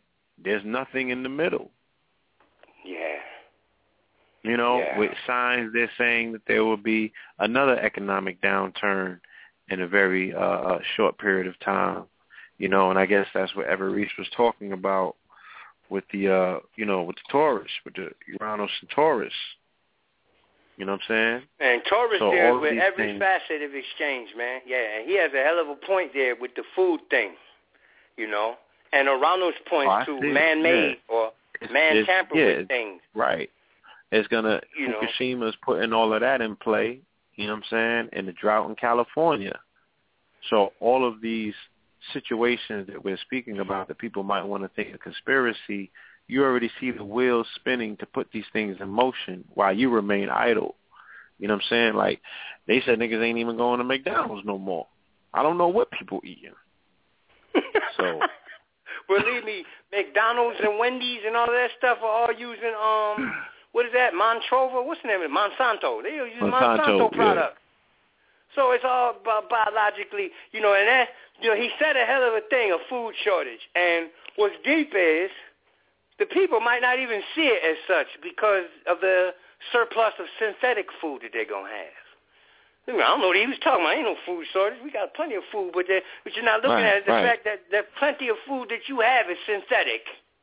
It's yes, it's going to be all the way since because Yeah. if the if the water source is so scarce and then the water that you are getting is radiated, at some point Monsanto's going to be your only option. You know that you're going to be begging for that level of of quote unquote, and I put it in heavy quotes, nourishment. You know what I'm saying? And that's an Yeah. oxymoron, but So You- you yeah, know. but see that's the whole point. Uh, uh, you know the uh, the profit to make a profit, you have to have some. You have to have haves and have-nots. So the irony that you call it, I call it irony. You say oxymoron, but it's still the same shit. Was was really deep. He and I was building yesterday, okay? Because you know we do this. We have conversations like this all the time, really, right? Mhm. And um, uh, he was like, and a- at first I wasn't gravitating towards it, but I wasn't going to dismiss it because I didn't look at it that way. I said, I'll, I'll examine that. You know, I got to examine it a little more. I understand what, what Uranus is. You know, not only is it explosion and uh, uh, uh, na- nationality and nations and nationhood and, and, and the multitude of people as well as mankind as a collective, it also points to technological advances. And Taurus simply translated says food. Shit you gotta chew and swallow, because that's what Taurus, that's what action Taurus deals with. It deals with biting, chewing, and swallowing. Okay, eating. Right. yeah. So when Uranus goes through Taurus, the food will be synthesized. I mean, all we Oh, had to do without a doubt. is trace Uranus backwards. I've done this a couple times on this show. And for those of you who've not had the pleasure of hearing it or the opportunity to hear it, I'm going to go through it again and, and try not to make it as identical, you know, make it identical. Usually I track it, you know, uh, from Gemini, but we'll just deal with it moving through uh, Sagittarius from, from Scorpio in the 70s, where uh, the the generation of uh, artificial sexers was born, where you had to wear the Jimmy hat. You know, I come from a generation where using a condom was a bitch, yeah. It was not something that we looked forward to. It was not favored by the women or the men. As bad as we didn't want to get her pregnant, we still didn't want to use a condom. As sexual synthetic disease came up and and became a, a disproportionate epidemic. What do they call that? Pandemic? AIDS well, with the generation that Uranus was in Scorpio. Then it moves into um, Sagittarius, and you find them building highways, and, and they want to build a highway from Alaska to fucking Mexico City now. You see, and, and you when it moved through uh, Capricorn, we found uh, uh, synthetic joints, bones as prosthetics hit the market and, and became very popular. All right. Now it, it went through uh, seven years ago. It went through Aquarius. All right. And that points to the mechanization and technological advances all across the board because Uranus would have been home then. So not only did they synthesize uh, the internet, and now the, you know from from from from corner to corner on the globe, there are very few places places that don't have internet, and that is still working on an invention that started while Uranus was in Aquarius, putting satellites for internet issue in those places that don't get the telephone poles and and the light fiber network thing. Okay. Now then it moves Right. through Pisces. You know, and when it moved through Pisces, even though X and other synthetic drugs had been in effect, they didn't become a trend. They weren't popular. But Pisces points to drugs, and when Uranus, which is the population as well as syntheticness, synthetic things, moved into Pisces, now you hear all the, all the uh, uh, and all the music and, and all the television show about ecstasy, that synthetic drug. Okay, and there are more yeah. coming that they made. All right. Yeah. This was put together Molly, while right. Neptune was in Aquarius. Now Neptune is in Pisces, and they release all of this stuff. The next level, y'all, is is not nuclear war weapons. It's it's all those those dirty bombs, biological weapons. This came from right. this came from the the conjunction of Neptune, which points to bio, biology, biological things, things you can't see with your naked eye, right? Uh, chemicals and whether those chemicals are man-made or whether those chemicals are produced by the body by hormones and, and stuff like that. It's still you need a microscope to see them. So Neptune points to those things too. All right. So now that it is moved into Pisces, you you find this. They got synthetic weed, synthetic uh, coke, synthetic dope, synthetic everything that you want now is, is synthetic. When it moves Right. into Taurus, y'all, what makes you think that they're not going to synthetically alter the food? They've been doing it for and, and- working on it all this time. It will become popular, and they will make something happen to make it more popular. Mark my words. When Uranus Like moves into said, Taurus. It's already in And play. don't be Fukushima. surprised if the government program, peep this. The government is who gave Monsanto the, the patent on organic seeds, all right? The government Mhm. will look to Monsanto to return that favor. Watch what happens when they change the welfare program. Well, they're not giving you. Uh, they give you. They'll give you your food stamp, but it'll only buy Monsanto's food. And this is what Reese said to me, and I was Oh, like, man, absolutely. I, yeah, I said to myself first, man, that sounds a little far fetched. But see, after giving it some thought, I was like, man, he got he got such a point with that. Because I looked at what they did with that energy in the last 21 years. I didn't have to go through the whole 84 year cycle. You see, I just looked at a quarter of it. And believe me, y'all, that square. See, when the square comes about, the United States mobilizes. I was looking at military policy. And the military tacticians that put into law how the United States government will conduct war and domestic uh, uh, policing when it comes to using the military for that, right? What do they call that shit when, when they send in the Coast Guard? Um, martial law? Is that what they call that? But they call they call in the the, the Coast Guard. The Coast Guard will occupy your town and do the job of the National. police. The National Guard, yeah, that's military. That's a yeah, the National law. Guard, right? Okay, so Yeah. now the policy for that in, the, in, in by law is that they cannot occupy a domestic territory for more than 60 days. And there is a 30-day extension for e- for the evacuation process. That's 90 days. You see? Now, see, because mm-hmm. I'm a cosmophysician, when I hear these time spans, these time periods that they designate, you know, my mind automatically goes to the planets or to the aspects that manifest in that period of time. And this is the thing that will that will have me believing, you know, until until somebody stands up and says, "Yeah, I was an astrologer for the CIA." You know, it has me believing that the CIA and all these government agencies are using astrologers. Why would they only stay for a sextile? In other words, S-E-X-T-I-L-E in astrology. Look it up on Google. It's a mathematical Right. relationship of 60 degrees. And it represents the an opportunity to make a thing a reality. Good or bad, Caesar. We're not dealing with goods and bads. You know, I was really digging y'all last show. I don't know whether it was you or Red. It was on that, uh, ain't no such thing as good or bad, y'all, so get up off that shit, okay? It's the same thing Yeah. in cosmophysics. Yeah, ain't no such thing as good or bad, man. Water is good for you. It can that be up. bad for you, too. Yeah, exactly. So at any rate, now, so that 60 days is called a harmonious aspect i- as far as the a relationship between the sun and the earth. And since the sun is the most powerful body in the heavens, that that aspect will override any other bad aspect in the chart. So that 90-day period gives them ample time to make a reality what they're trying to manifest. You know, that's a perfect opportunity to go ahead and do it. You know, it's like when somebody says to me, "Yo, Ra, I'm about to, uh, I'm about to quit my job and I'm uh, start my own business." I'd be like, "Start your own business. Keep your job for at least 60 days."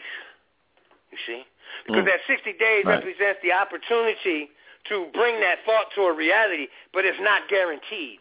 So thus, they give it a, a, a and whatever will go wrong will start to go wrong very close to the end of that 60-day period. So they give you a 30-day extension to get the fuck up out of there. And they get you up out of there by the 90th day because what, y'all? There's 365.25 days in a year. Therefore, there's 91 days to a square, not 90. 90 days is 89 degrees. They get the fuck out of there up to the last minute. In other words, they stay until the the day before it be tragic for them. Mm. Peep that. Peep that. Whatever action you take, whatever action you take, and when I say whatever, I mean whatever, nigga. You're planting seeds in your garden, whatever kind they are. You you you're applying for jobs. You're saving money to travel. You get what I'm saying? After you initiate whatever action or whatever process you, you're seeking to make happen, the first challenge to that will will occur in 91 days. That's law. Trust me.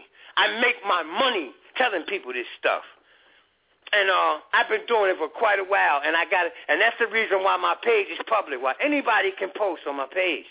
And I tell all my clients, yo, if I ever steer you wrong, if you even think I steered you wrong, intentionally, unintentionally, go put it on my wall, put it on blast. I don't get no complaints, so this stuff is working. 91 days Let's makes it square. Right. They make sure they get the fuck out of there before that 91, that 91st day. Because they don't want that activity to be subject to that disharmonious energy. And even if they're not using astrology, they're using it indirectly because that 90-day span manifests what 90 days manifests every time. This is why the pregnancy is broken down into trimesters. And they consider the beginning of each trimester a critical point in the development of the embryonic process. You see, so here we have a biological process to support it. You see, I haven't done yet done uh, research on economic situation, but I'm sure it falls under the same law. You know, but I'm gonna do the Right, research on it. I'm gonna do the research Let's do on this it. right. Let's do this real quick, and I'm. I should have done it before we cut the uh, twelve o'clock, uh, twelve o'clock thing off. Let's leave your contact information. You've been referencing your page, but if somebody wants to get in contact with you for a more thorough, comprehensive reading, how can they go about doing that? Man, you can um you can message me at, at Facebook or you can call me directly, man. It's five one six eight eight one six nine nine two. Now I don't have any time schedule. I've been telling people between twelve and nine, okay? But uh, but I've been getting calls from um Australia, uh, uh um Poland, uh South America, and therefore these people aren't on the same time that I'm on, and they call when it's appropriate. So call when it's appropriate. If I don't answer, leave a message, okay? That's how it works. So I'm not giving you no time because I'm not on a time schedule. Actually, I look at seven-year cycles. I'm not concerned about my month to month, my day to my day to day. I make appointments as they come. So it's like right now, I don't have any appointments until the day after tomorrow. So when somebody says to me, yo, Rod, you available tomorrow? Well, right at this minute, yeah, I'm available tomorrow. But I can hang up the phone with you right now and somebody call me, 516-881-6992 after this show and set up an appointment. And I, and I got an appointment tomorrow. You see, and then you call me tomorrow at 11. Okay, you ready? Oh, no, dog, I got an appointment. You said you was going to be free. Well, at that time, I didn't have any appointment. So I can't say call between these hours. I mean, be reasonable, you know, and, and, and respectful. But even doing that, you might not catch me. Today, I slept until 3.45 in the afternoon. I didn't go to bed until 8.30 this morning. So anybody trying to get in contact with me could have easily done it at 4 o'clock this morning. You understand? I wouldn't have been offended because I was wide awake. So like I said, call me when you think it's appropriate, and if you don't get to me, send the text because I will get the text, and I will return the call. Because this is how I make Right. my living. I can't afford to ignore the call. So that's how you get in contact with me, uh, other than Facebook, all right? All right. I prefer the phone. Got this phone for that reason. You know, I, I use the landline. My closest friends had this number, and I talked to them. But that phone, that that cell phone I got, I got it for anybody that wants to call me from anywhere in the world at any time. So call whenever you feel like it. But anyway, Indeed. um, if we're gonna So, get back, back into this, I only right. got halfway through the chart, right? Okay. Yes. Please do. Yeah. So I don't, you know, if you want to continue with the chart or you want to discontinue that and let people, you know, answer the, the, Uh, the, the hands you. that are up. I want you. I want you to continue with the chart, brother. All right, good, because I really never get to finish whenever I come on here. You know, Yeah. y'all shows ain't three hours ain't long enough, man. Pardon me. All right. Not at all. all right. I left off with Jupiter on the Mars with and Chiron there. Okay, now Chiron in this secondary progress chart is also there with the midheaven uh, uh, of the transit. Let me explain what these three things are. I mean, what these two things are, because I've already explained Mars, Jupiter, and Chiron. But Chiron in Aries in this progress chart, the moving Chiron, is is is connected to Mars. So what we have here is a double Mars Chiron configuration, which means wounding through violence. Okay, which also means police and firemen and paramedics will get wounded. And what happened, y'all? So he just said what 300 and how many died? Firemen. That was firemen. That didn't even talk to paramedics. It didn't talk to policemen. It didn't talk to other marshal or metallurgists and things that they brought in to uh, uh, analyze the, the, the, the, the scene of the catastrophe.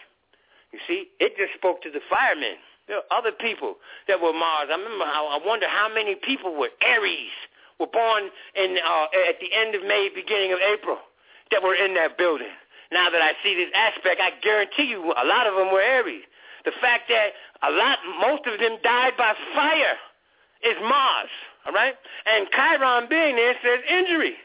And Jupiter being there amplifies that. It blows it up. It, it, it takes a gigantic magnifying glass and puts it right on top of it. So what appears to be minuscule is gigantic. You see? All right. Um, let me move up. Up right above that in the, in the United States birth chart, they have uh, Saturn at at 15 degrees in the sign of Libra. All right. This means that they will be stern on government and that the government at some point would experience bankruptcy, and it sure enough happened. Okay, and it was in 1933, it was direct aspect of this 13 degree uh, Saturn motion. So understand that um, that Saturn, as it points to loss and depression and um, debilitating circumstances in the chart of an individual, it also points to that in the chart of a country and uh, of a nation. All right, like uh, you got to think in terms of of macrocosm, microcosm, right? You know, you you're an individual. Me, I'm like nobody else. Nobody else like me, but I got five fingers just like you, two eyeballs just like you, two lungs just like you, one heart just like you, an intestinal tract just like yours. My blood is red just like it. So look how different I am from you. All right. The, this points to the universalities of things. That's why we say the birth of a thing or a person an event or a process because all of these things are nouns according to the grammatical description of what a noun should be. I'm not talking about the parse syntax, uh, uh, no un, double no. I'm talking about a person, place, or thing. And it has to come about. It has to have, it has to resurge and come about through a cycle and manifest. And that point of manifestation is what we use to read the position of the heavens at that time because that thing, when it manifests, takes on the energy of that moment, as every person does and every action does, which is why we look at your chart to know the best time for you to invest. And then when you make the investment, we need to know exactly what time. I don't care if you did it on March the 5th, what time? Because if you don't tell me what time, then 50% of the information that is available to you is now lost. We don't get to get into that. We can't tell whether Mars is in the second house or the ninth. You dig it? That's very important astrologically. When people say, "Oh, I'm a Gemini," you you, you heard me uh, a couple weeks ago when the woman said, "Well, I can give you the month and the day." I was like, "That's useless. I need the whole chart." See, I don't care less about the day. You know, that's only so we know where the sun is, but I need to know where Pluto is. I need to know where Uranus is. You're going to ask me about relationships. I need to know where your Venus is, where your seventh house ruler was. You see? And without that information, there's not much I can give you. So, you know, we develop a tip for people that don't know what time you're born. Don't let that be a discouragement because I know how to find what time you were born. And we have to go through that process whether you think you know what time you're born or not. Nine times out of ten, or listen, let me say 99,999 times out of a million, the nurse that wrote that time down didn't give a fuck about your birth chart. Or she could have did that after she washed all the blood off you and took the samples of your blood to see if you had sickle cell or any other disease, or tested your pulse and everything. She might have wrote that time down after. Oh, it's 8.30 now, and she just got done working for 45 minutes. Actually, you were born 45 minutes ago. So the time that's written on your birth certificate is just a, a, a starting point. Same thing with the United States. Did you did you understand me in the beginning when I said I had to search for the true birth date for this country? Because just because they say this country came about in July the 4th, that don't mean that the heavens agree with what you comes out your mouth. I got wings. Well, let me jump off the Empire State Building and see if they work. Okay? So, well, just because you say it don't make it so, and because it's written as such don't make it so. But at any rate, moving up the chart, Saturn shows where the United States will fall, where they can be defeated. What's deep? Saturn is in Libra here. And and what you have to do if you're going to destroy this nation is demobilize this government, because the way the government is set up, man, you got uh, federal and state, and then you got local. You see, and that that's a monster with with a million arms. You know, and that's why this country has like never been successfully invaded. Certainly, we've been attacked but and, and and Pearl Harbor is an example of that. But you see, they never made it to the mainland. We've never been invaded. All right. Anyway, Saturn being in Libra is what we call exaltation. But there's a, a trine to um, transiting Saturn and the natal Saturn in this chart. And the trine is an 89 degree trine, I mean, pardon me, a 119 degree trine. It's not a, a, a perfect 120 degrees. So, but what it showed was no damage done in government position, even though the Pentagon, that part of the Pentagon was destroyed. No other part of the government failed. No other part of the government had to um, remobilize, had to reassemble or reorganize through this entire event. Peep that. Even though they attacked the government building. All right. Um, on the what's interesting about this is the United States, the moon in this chart is in the sign of Scorpio at 13 degrees. All right. And it is at the midpoint of the transit. Now, there's a school of astrology called midpoint astrology, all right? The Magi Society has embraced it. Uh, it came from some Swiss dude named Ebertin. He probably got it from a black guy, really. All right? At any rate, this midpoint falls right between the Pluto and Saturn of, of this chart. Now, what you have to understand is Pluto-Saturn aspects occur once every 20, once every, I mean, pardon me, once every 39 to 19 and a half years, to be more precise. Actually, no two of them are perfectly even, but approximately 19 to 20 years, these things manifest, okay? So at the age of 38, people go through crisis regarding their, their bones. They have to start uh, rejuvenating their calcium intake and things of this nature. You might not feel it at the age of 38. You start to feel it at the age of 42, 43. But believe me, that process started in your late 30s.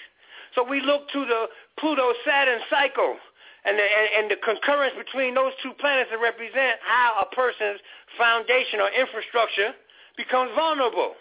Because that's what your skeleton is infrastructure. So on the country, on the level, uh, on the level of the country, the country's bones and skeleton is its corporations.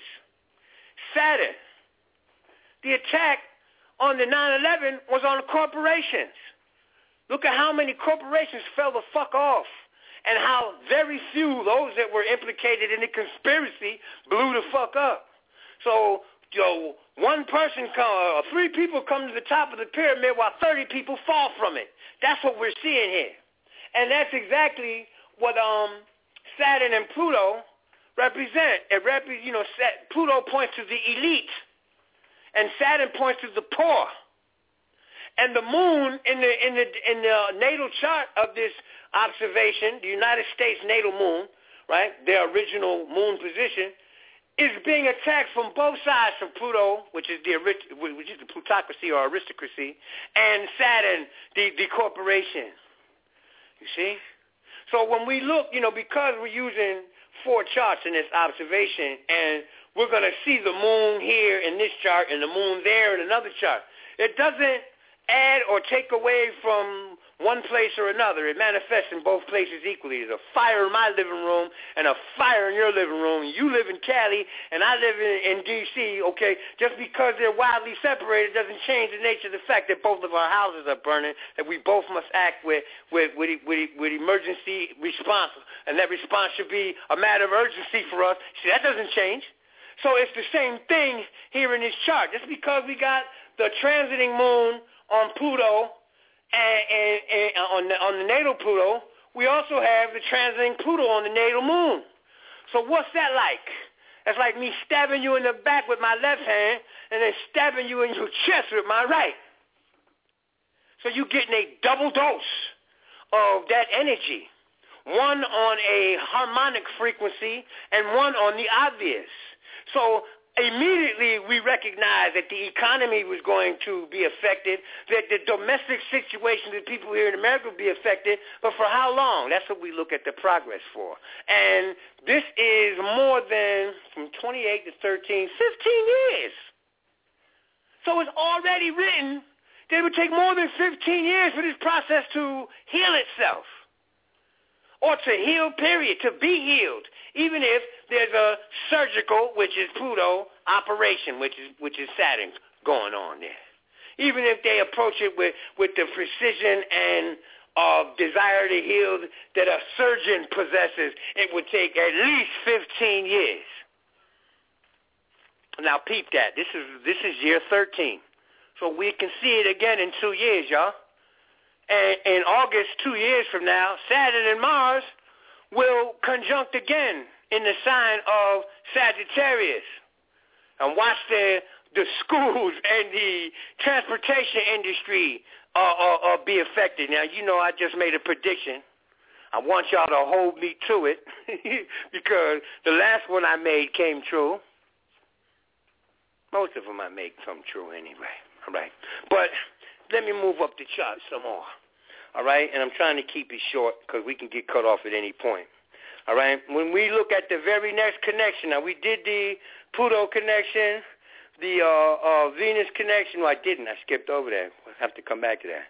Um, I did the Chiron connection, the Mars connection. Let me do this North Node, Sun, Neptune, Uranus connection here. Okay. And everybody knows that Afghanistan produces 90% of the world's heroin.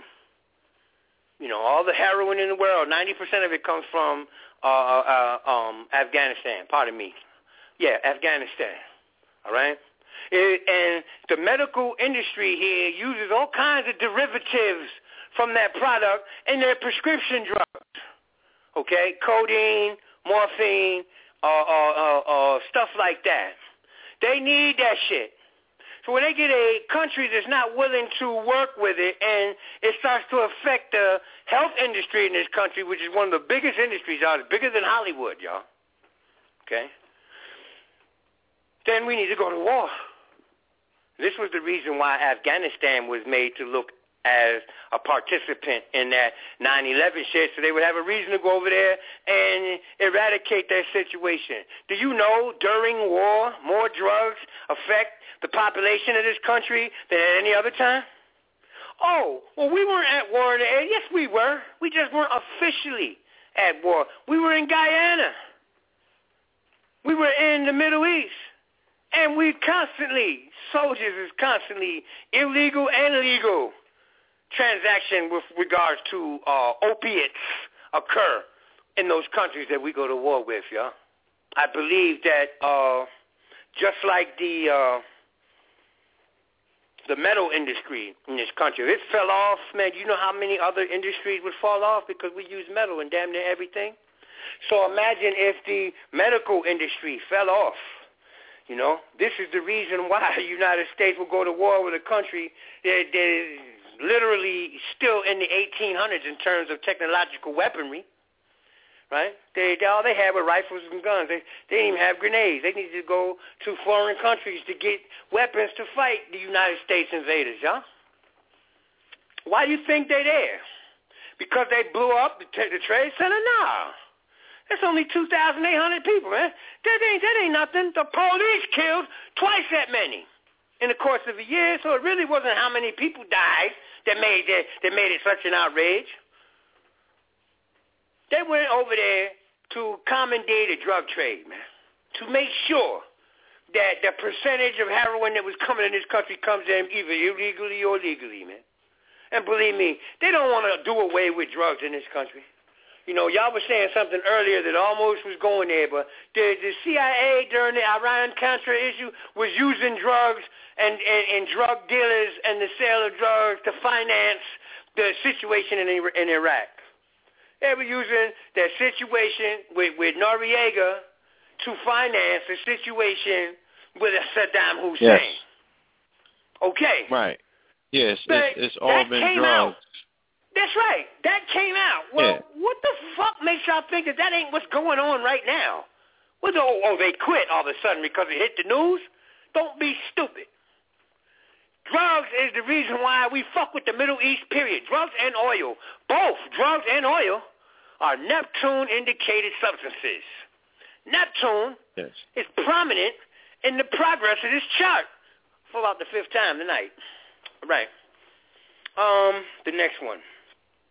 Well, it is Neptune and Aquarius because when these attacks occurred 15 years ago, Neptune wasn't in um, Pisces where it is now. It was in Aquarius, and it moves through both of these signs uh, in, in like a period of 26 to, to, to 30 years. So it stays in uh, Aquarius for 13 to 14 years.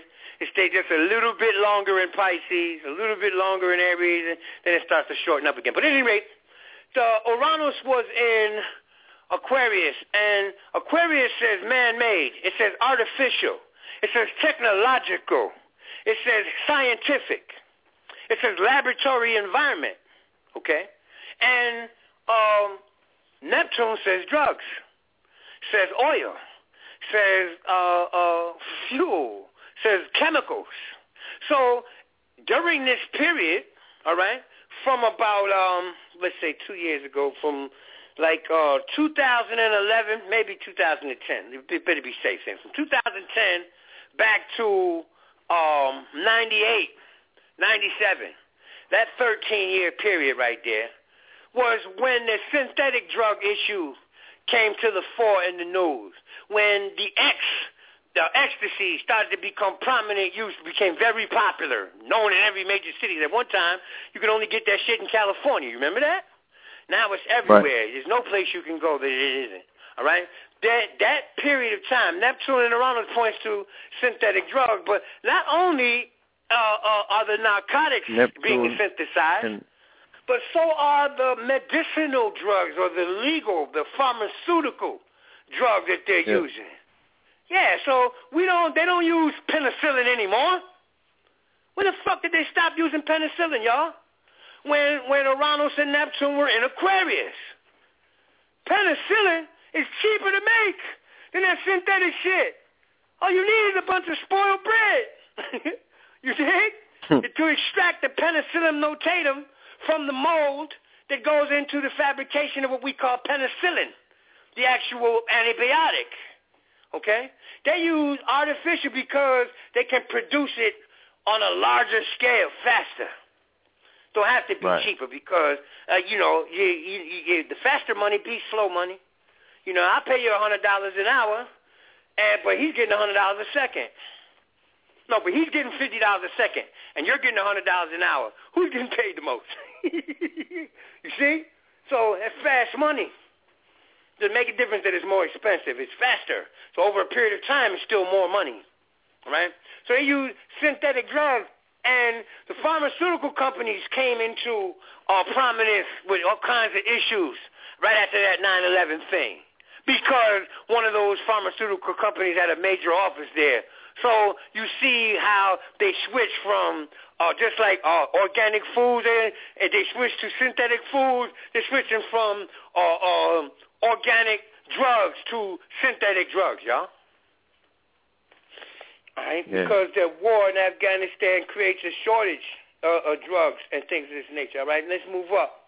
Um, Mercury was on Jupiter here. Now, Mercury is communication, and as as we said before, Jupiter is either travel or expansion. All right.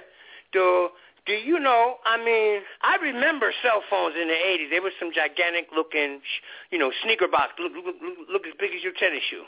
You know, as big as your high your high top Nike. You know, that's how big they were. A little bit bigger. They had to be a size 14 or 13.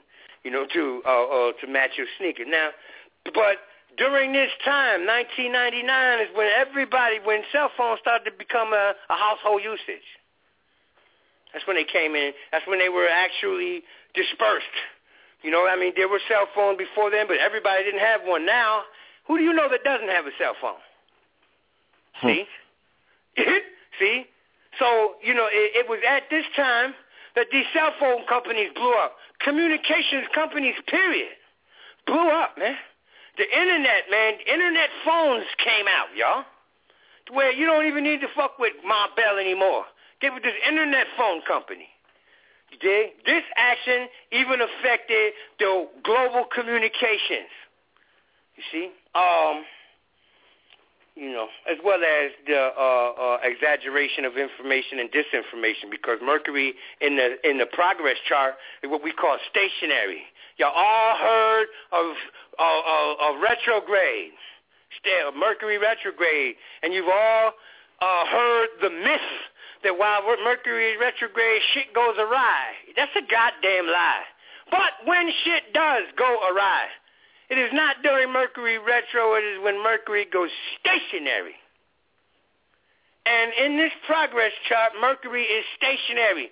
In the planet, I mean, in the sign of Pisces, which is its far, it's weak there. In other words, rationality is weak when you're drunk, right?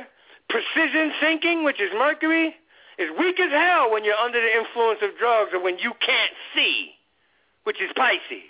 So that same law applies to communication. Pisces represents confusion. It represents uh, a lack of clarity blurry, vague, dark, murky. This is all Pisces keywords. Now, with with with with uh, with Mercury being there, that means Mercury means information, communication, reports, documents, um, actual news. Neptune plus Neptune. So the news is murky, it's vague, it's confusing. Uh, the information is not clear. It's in the dark. It's under the influence of a drug. Do you get me? So all yes. of the information regarding this has not been clear. Has, nothing has actually been made clear other than the fact that those buildings are gone. That's it. Exactly who, what, all of that remains secret. All that information slash Mercury remains hidden slash Neptune they picked a very good time to do it. If they were not using astrology, which all corporations do, so you know the government does, but if they weren't, for, for you naysayers, if they were not, their actions were certainly being reflected in the heavens. So whether they were doing it intentionally or unintentionally, the heavens is showing forth and proving what they did and what they were doing. All right, let me move up. Oh, no, um, that's the last one. There was one that I missed the um the, the Venus thing down here. Now, what's deep is transiting Chiron was in Sagittarius, which deals with transportation, and Venus is in Gemini in opposition to that. That this is the tightest aspect in the chart. When I say tightest aspect, when we deal with aspects, aspects are a certain number of degrees. Opposition is 180 degrees. Period. Astrologers, for the sake of the the fact that things occur by way of process and not by way of spontaneous appearance, that you, we use orbs of influence. So 180 degrees is the opposition, but 176 to 184 degrees is the time period that the opposition has to operate. Do you understand? We give it a margin of time.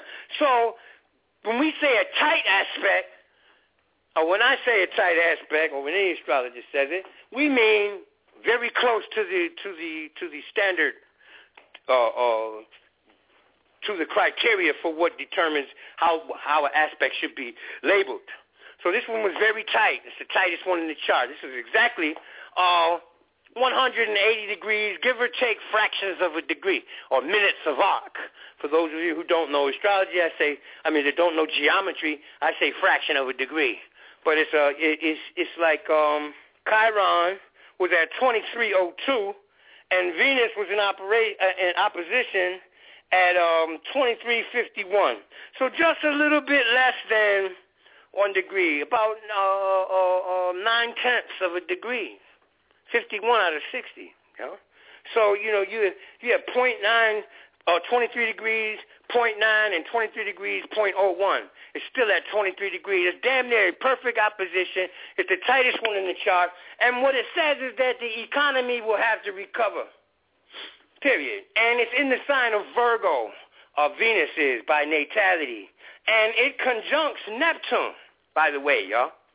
Neptune and Venus together says drug money. Uh, it also says um, money gotten by illegal means, money gotten covertly, um, secret financial accounts. It points to dissolved contracts. So the fact that Neptune in one chart was sitting on the seventh cusp is echoed, is an echo of the original chart that we're looking at because Venus and Neptune were together in this in this observation. All right. Now, the ascendant squares this, and um, Chiron squares it. So we got a T square here. We got Neptune in Virgo. We got Venus at um, Gemini, and we got Chiron at, at, at Sag. This forms a perfect uh, isosceles triangle, man. 90 degrees with 180 degrees in between it. Okay? And um, that aspect right there points to tragic circumstances with regards to the planets that are involved. So not only was the medical industry uh, uh, damaged and had to recover, the financial industry, banks, and things of this nature had to recover because the economy all around the board was damaged. That was an economic move for the for the conspirator, for the party that actually initiated the action of the destruction of that. They very they chose their time very wisely. And these people who are actually being accused, but we don't have the, the proof for it, are the ones who blew up. They're the ones who benefited the most from this tragedy. So mm-hmm. I mean, mm-hmm. with that, that's pretty much um, what I highlighted in, in, in terms of the notes that I took. You know, if you have any questions, if you want to open up the lines, we can do that. Um, if you want me to elaborate on certain aspects that you heard more, please throw it out there because I'm I'm entering upon a dry spell. I mean, you know, I'm running out of shit to say. you know, I'm talking for how many hours? I mean, you know, like I'm at a um um moment, right? So, yeah. You know, yeah. Yeah. For the most part, I feel that you flattened it. Um, you've laid out a case in which, if they had cosmological courts, you know what I'm saying? I think that uh, you know, this would be the preeminent case to be brought forth to show that uh, you know what I'm saying? Yeah. You know, they used to do that in ancient Egypt. You got accused of a crime. The priest would look at your chart to see if you had a tendency or an inclination in your chart that points to it. Right. Do it even mm-hmm. at least, you know, show some sort of uh not necessarily motive, but we've established a case here who exactly the players are. We have to follow the money. You know what I'm saying? And then look at their chart and see what connections that they have to uh, you know, these particular ordeals. Indeed. Um, That's forensic astrology, man. For real. In the beginning, it was just all astrology. You know, the modern man, European, Western, uh, partition and parcel, part and parcel it off and made mundane astrology, uh, medical astrology, scientific astrology, spiritual astrology, economic astrology, the astrology of horse races. That in all actuality, man, it's just all cosmophysics. The the rules are the same no matter what you're looking at. If I'm looking at your car yeah. or, or, or, or you, that chart is going to show forth and prove, you know? Right. But I think that, again, you know, if we just follow the patterns and we look at all the circumstantial evidence that was laid out forth before us, we could look and see that the two biggest donors to um, President Obama's, uh, you know, election, his presidency, were the medical industry and the technological industry. You know what I'm saying? Wow. And of course Wall Street. You know, but then this is the same president who will come to New York on Labor Day and can't play golf. You know what I'm saying? At these private golf clubs that are championed and owned, you know, by Wall Street. But then he could put his maroon tie on yesterday and go on TV and tell you that he's about to fight some more wars for these Wall Street bankers. Yeah, ain't you know that deep? And he's he's about to leave yeah. office, ain't he? Yeah, yeah. So he's doing this for the but next he, president. Right. They don't work in tandem. He's doing this for the next president, and like you said, he just exemplifies. He's the highest officer in the serving class. Yeah. Okay. In the ser- yeah, even he's as, leader of the slaves. in the serving right. class, yeah. Yeah. Even as a commander in chief, that's still a servant office. You know what I'm saying? That's right. And he's the head of the military and what have you. But he obviously is not the one with the military might, because you know the military uh, or the covert operators of that military system obviously are answering to the people who have the real money. And presidents of these countries are not the ones with the deep finances and the people with the deep finances, the oligarchs, they're showing you that by telling, like, nah, nigga, you can't come play golf here with us. And they turned away, interestingly enough, the same weekend they turned him away, they turned away the staff of the King of Morocco. And that's a very interesting irony, you know what I'm saying, that they were, they would, uh, Well, if you, you know, understand the at- relationship between the United States and Morocco, then it, it, it, really isn't that strange, you know. you know, people don't even they say it all day. What's the most popular city when you think of Morocco and have to name a place? Only two words come to mind, man: Casablanca or Fez, right? Casablanca Yeah. means White House. Casa White House, Blanca. right. Right. So you know, this country modeled itself in this mode uh, on that interaction relationship that have with with Morocco. Oh. said politics makes very strange bedfellows, you know what I'm saying? So we're seeing some things that are quite obvious, you know what I'm saying? If you have the eyes to see, you can read the writing on the wall. It's all there in front of us. Um, you know, I guess at some point we might come back and do a chart for ISIS or one of these other organizations or something else is about to pop off, what have you. But in oh regards yeah, we to would this, need the, we would need know, the incorporation date for the for that. Yeah. No. Yeah. as it applies to 9/11, I think that we flattened this, and um, I would have been interested to see if you do a, a birth chart for the towers because you know they was born on April 4th, 1973. Uh, you know, some You Lord, know. that's when they um when they set the foundation for the building. Right? That's when they started building it, right? No, no, no. That's when they actually opened it for business. Okay. Well, we would need the chart for the day that they set the cornerstone because that's the birth. Set the cornerstone. Yeah, Okay. The day that, and they had a ceremony for that. I mean, I did, I did, I don't have the notebook anymore, but I've already done the chart, and actually that was like 11 years ago that I did the chart for the World Trade Center. And um, what I recall, I can't recall all the details, y'all, because you know there's so many planetary points. But what I recall is that uh, there was a bad aspect between Saturn and Mars in that in that chart for the foundation of the cornerstone, which uh, points to destruction by fire. Saturn being the indicator for the keyword destruction, Mars being the keyword for the indicator of of, of fire. All right. Also, uh, black smoke and things of this nature come up off of those two planets being together.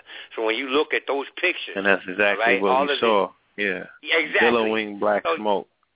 yeah, you see black smoke, you see the fire, you see uh, uh, fire trucks, you see the loss of uh, uh, police personnel, the the lack of, of of true assertion when it comes to the investigation. I mean, Saturn and Mars just together, those two explain all of that. You know, I had one of my comrades. You know, read. You know, I read my friends and what have you. They call me from time to time. You know, get to reading. And one of them was like, "Look, dog, you you you know, eight years ago when you when you when you was doing this, you kept it really simple. but you know, now you just you, you just you just getting too explanatory with it, man. You know, just keep it simple. That's I tried, dog. But the more you learn, the more you see, and whether it is uh small, infinitesimal, or magnanimous, big.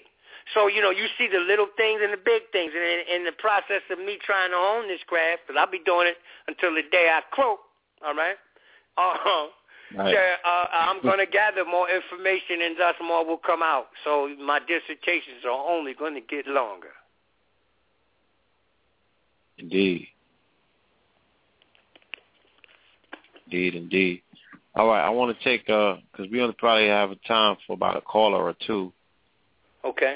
All right, so let me go to this uh caller. We got a call in the call queue. Caller from the four zero four nine eight eight four zero four nine eighty eight. Caller, are you with us? Peace.